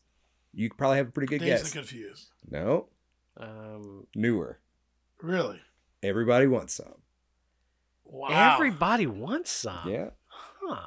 Which is the spiritual sequel to Dazed and Confused. Yeah. Yes. So I think that his reputation is high, and if he makes a film, and and I think you could put this in the category with like Boyhood, where it's something that you know he's been doing for a while and it's close to his heart, and and obviously you loved it. It's it's a film that I think Yeah. film fans should like, and it just gets buried. Yeah, I um per your point, Ted, his new movie's in the can, I think, is already finished, and he's trying to outdo Boyhood. He's doing a Sondheim musical that's supposed to take like twenty years to film, maybe Hmm. longer. Yeah, like so, he's still getting. Well, you know, uh, hopefully, you know, uh, for people like me that want to, uh, want to, these, I want to, I want all the Linklater films on my shelf. Uh, you know, uh, Criterion. There tends to Criterion seems to have that thing with Netflix. Uh, you know, again though. I'm like four or five films behind on Soderbergh. It's killing me. yeah. um, The I just got I just finally got to see Power of the Dog because of Criterion. Uh, you know, that was that was an interesting uh, watch. wow, that last year's big uh, Oscar. Yeah, exactly. talking about my top movies made me feel a little better about them, but I did have that feeling that like it was the middle block kind of blended together on on my list. But Yeah, I definitely felt that. And and you know, the two or three standouts that I had, I, they were really in not so much order. It's just that, you know, I watched uh Banshees maybe in a time that I was ready for it. And maybe that goes to what Ted is saying, you know, you get an opportunity you have to be in the headspace for that. You have to be ready for that moment. And so if it takes a few months for me to see something, then maybe that's the best way to do it. But of course, streaming, it, for me to find, like if I want to go find Apollo 10 and a half tonight, I'm going to have to actually go in the search bar and type in Apollo 10 and a half. oh no, in the search. bar. well, I mean, you did, Ted, did you see everything everywhere all at once? Oh yeah, opening night. Uh, I, Ted and I saw it together. Actually. You did? Okay. And, and one of the person, Oh, uh, well, one, then- one of our party walked out. He couldn't take it. it was a it was a really, really? funny it was a really I funny didn't know it happened. No, no. What happened was, and you get it, you get it, just where he wasn't pro- pro- properly prepped for the movie. Like the the maximalism of like the like beginning just started at him, and he's like got up and he's like, I'm gonna go watch Venom. Oh, Yeah. oh no. You, I'm also I can understand. or understand. was it Morbius? It was Morbius. Oh, yeah, no, Morbius. that was Morbius, was it? Yeah. oh no. And I'm like, I didn't even know what I thought happened was afterwards. Like, really? I well, was it's not for everyone. To be honest, both of you liked it much more than I did, and, I, and I'm not saying I didn't like it. Well, Ted just didn't. Ted didn't like it as much. So, Ted Well, guess what? I thought you were gonna. so you were in the same boat with achingly Smith. quaint and Quaint. Yeah, there were yeah absolutely and, I, and and there were obviously things that i really enjoyed about it but i also think that this is one of those type of movies uh and and i just think of birdman and i was listening to a podcast the other day about how the you know if you went back and and let's say for instance we back, we went back two years ago and we pulled out our top 10 list how would we reorder those based upon you know how we feel about those films now and i think if everything everywhere all at once is your number one and your number one I wonder if you'll still feel that way in It three is- I years. mean, it's not my number one though. I'm. Well, I'm- okay, but uh, well, then I think you and I agree. I think we both had a good time with it. I, I, I did enjoy the movie. I think there, there's uh, the, uh, uh, David Fincher has a thing where he thinks the Oscars should switch to where they they vote on movies ten years ago. So like you have well, 10 they years could do both. I think that would actually make for a really interesting Yeah. comparison. Because I- there would be thing obviously we all realize Crash would fall off, but then I, you know there are things like Birdman that I'm like I just don't know if that holds up. And and another one, and I know Ted hates me for this, but I think the artist really is is a one trick pony. Well, I th- I see this came up, uh, and you can go back to our si- uh, sound poll thing. But the Jeanne Dielman being put as number one, like Oscar winners have this issue too, where if you're not in love with the movie and it's told, you're told it's the best, puts a target on that movie's back. oh yeah. It's almost a disservice. to it well, sometimes. But that how- is true. How did how did it, this movie, this Mishowi film, with such craziness and goofiness, get such attention and did so well? It's almost like you should ask Well- someone who liked the movie what they thought of it. But Well- no, no, I mean, Shay, Shay, it's his number one. We should at least let him go. Look, I, I let's see, let's look, hear uh, because I, I don't think we disagree with you. no, I, I, just want to hear why you this is the think that of- it's better than anything. this is the kind of film that I'm, you know, accustomed to and like, and uh, the Daniels, you know, are just uh, they're, they're wearing. I think they're wearing their indie alternate alternative on their sleeve with both their films. Uh, like, look at here, we're gonna go wow, and, uh, and uh, the, it, it, and, and a piece. I of- ask again, but Ted. Do, that it do you like movies? but but the fact that it crossed over. Only thing you know, I want to. I, again, I can I say something very daring. Go uh, for it. Yeah, let's, let's do it. Let's go. I hope you do. I hope you do. It, it- maybe this film did well and it was accepted by a lot of people that normally wouldn't accept it because they've been trained by the MCU movies. I think that's totally fine. I think That's RRR. less it- daring than you led us to believe. Okay. RRR and, and everything all at once have a lot in common to where I Yeah, just need to see some fucking imagination on screen. And I need and like yes, maybe it's a kitchen sink movie. The maximalism sometimes is much. I think maybe it has five endings or five emotional climaxes at the end. But Jesus, these are great filmmakers who really put everything into it and they almost like completely make it a, a homogenous whole. Like yeah, no, yeah, I agree. I, I, I, I, I, I can't argue with you. and at it's an emotional it's got an ethos to it like that speech about uh, uh, kindness is actually a smart strategy and having optimism is a is a smart strategy just like i'm sick of per my uh tar rant like this is the type of ethos i need to see in a movie And I'm so happy for Michelle Yeoh. I mean, she's again, that's one of these actresses. you that- you have a movie that's ostensibly uh it's it's got a very pedestrian quirky plot line um but it's also you could say it's also in the form of the matrix but you can also say it has parodies of Wong Kar Wai and Ratatouille and uh, 2001 inside of it, but they also make it work and it questions existence and depression in interesting ways, no, no, no, and yeah, yeah. family and lineage and I'm surprised it's not my number one. I just the whale and Northman moved me more and got to me more.